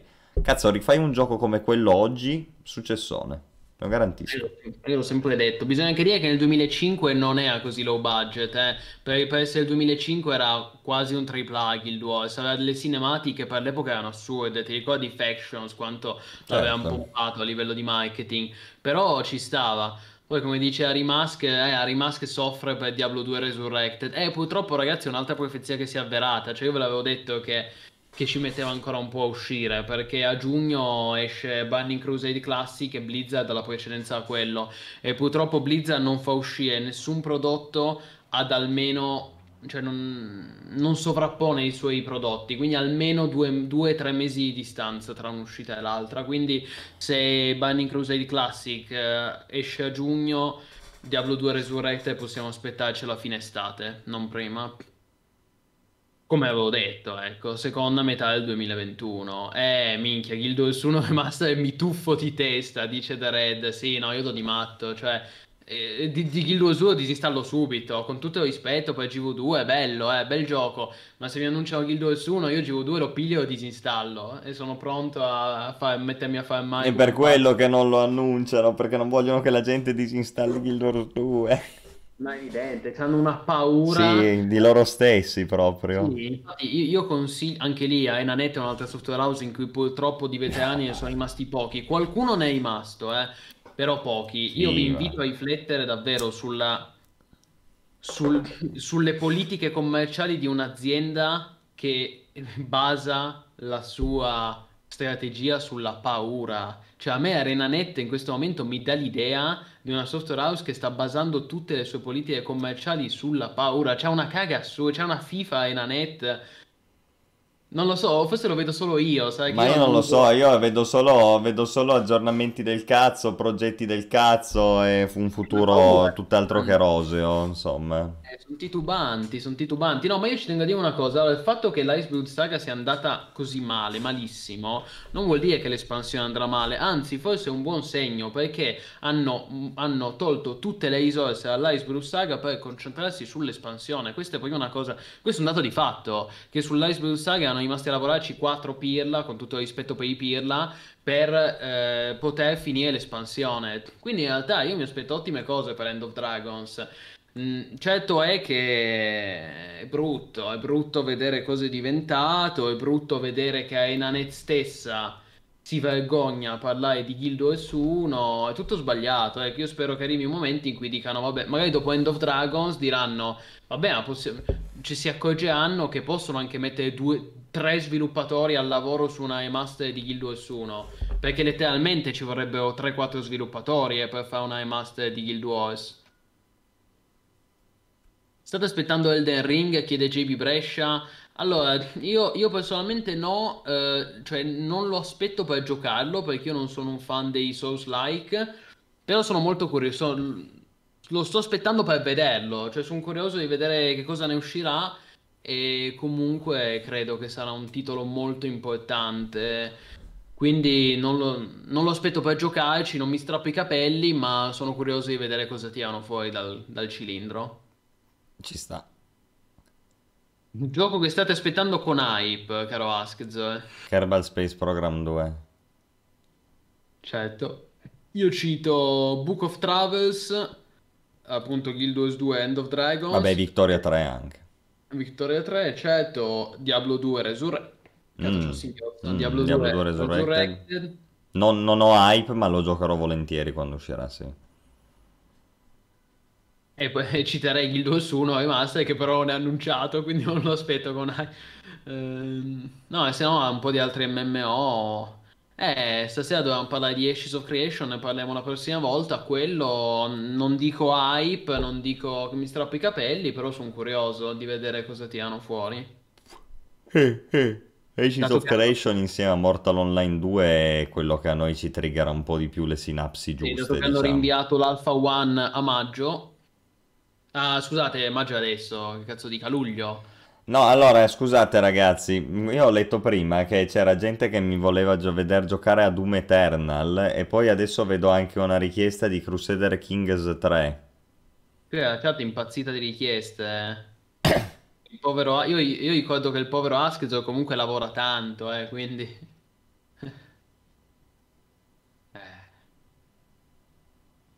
Difficile. Non è un gioco che si presta molto agli streaming.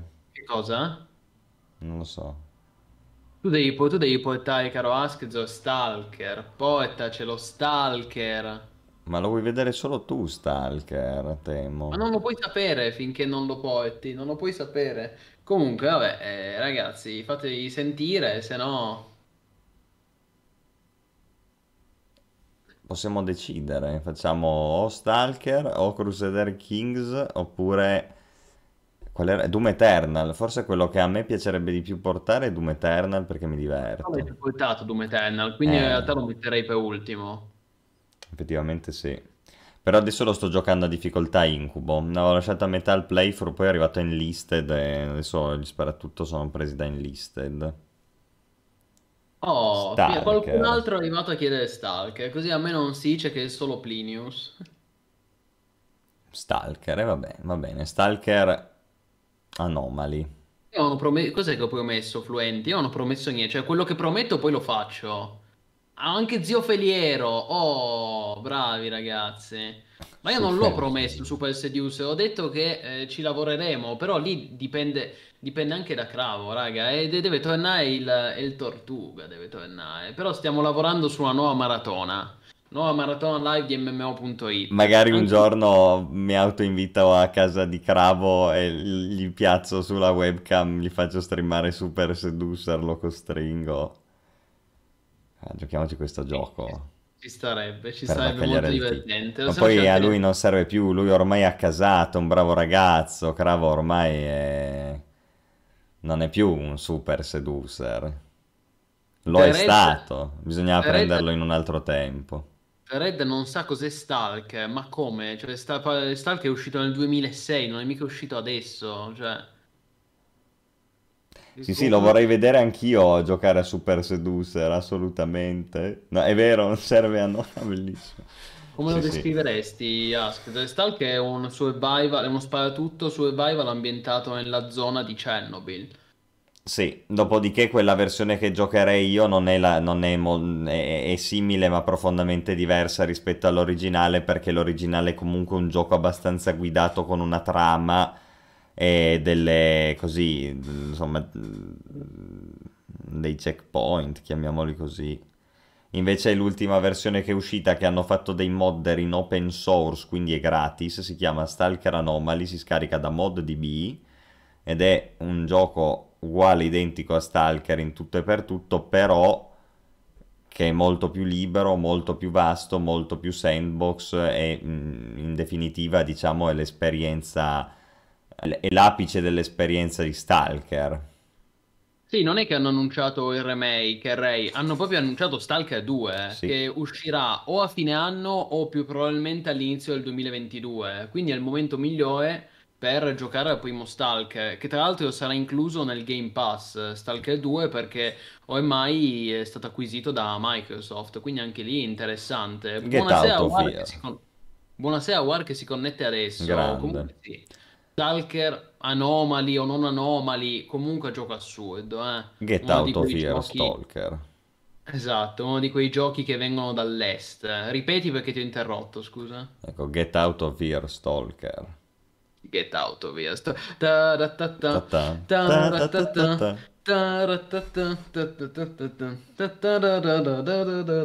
Bandit Radio. Bello. Minchia, Stalker era un gioco di una personalità, ragazzi, incredibile, incredibile. Ultima domanda, cosa pensate delle case com... cosa pensate delle case come Bethesda che comprano le mod dai modder? A quanto pare anche C D Projekt Red vuole farlo con l'Enhanced Edition di Witcher tre.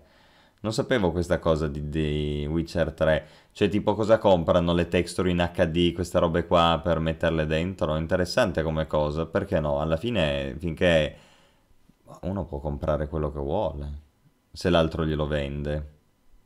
Sai che non sono abbastanza informato, cioè... Uh, The Witcher, uh, C D Projekt per l'Enhanced Edition di The Witcher tre vuole comprare i migliori mod. Non, non lo sapevo. Intendete quella che deve uscire? Intendi la versione che deve uscire su Next Gen? Che adesso so che sappiamo che uscirà l'aggiornamento Next Gen e sarà incluso come una, un update gratuito anche per i possessori del gioco su P C, giustamente. Però ah.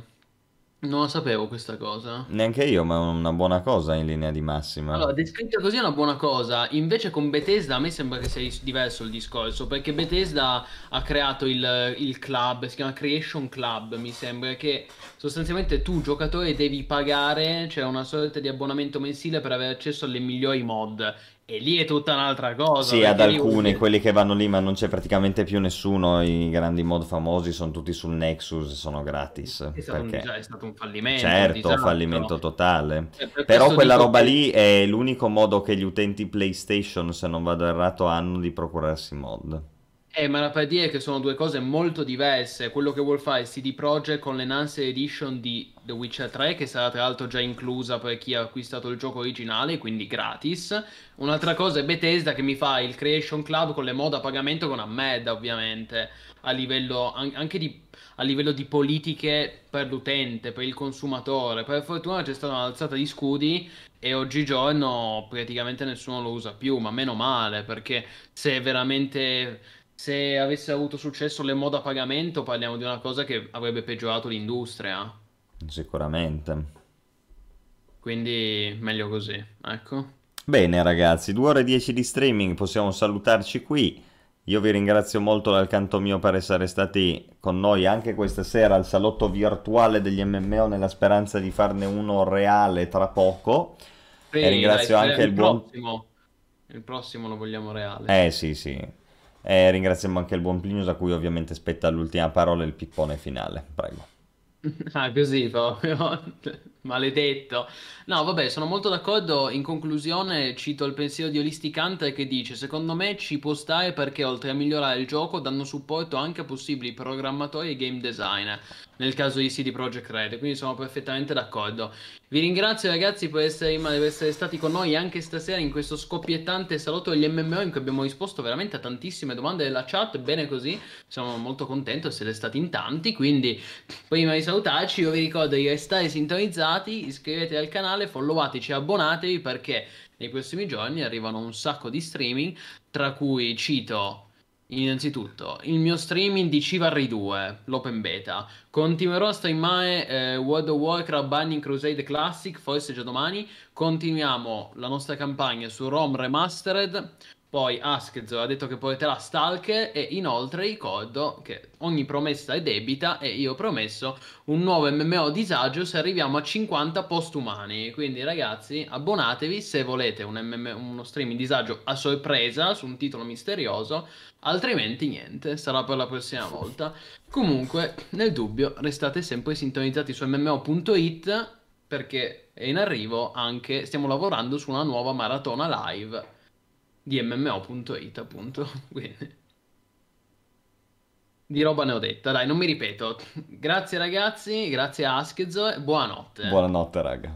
C'è anche Ginchamp, bella, connessi, aggiornati, massivi. Bella ragazzi.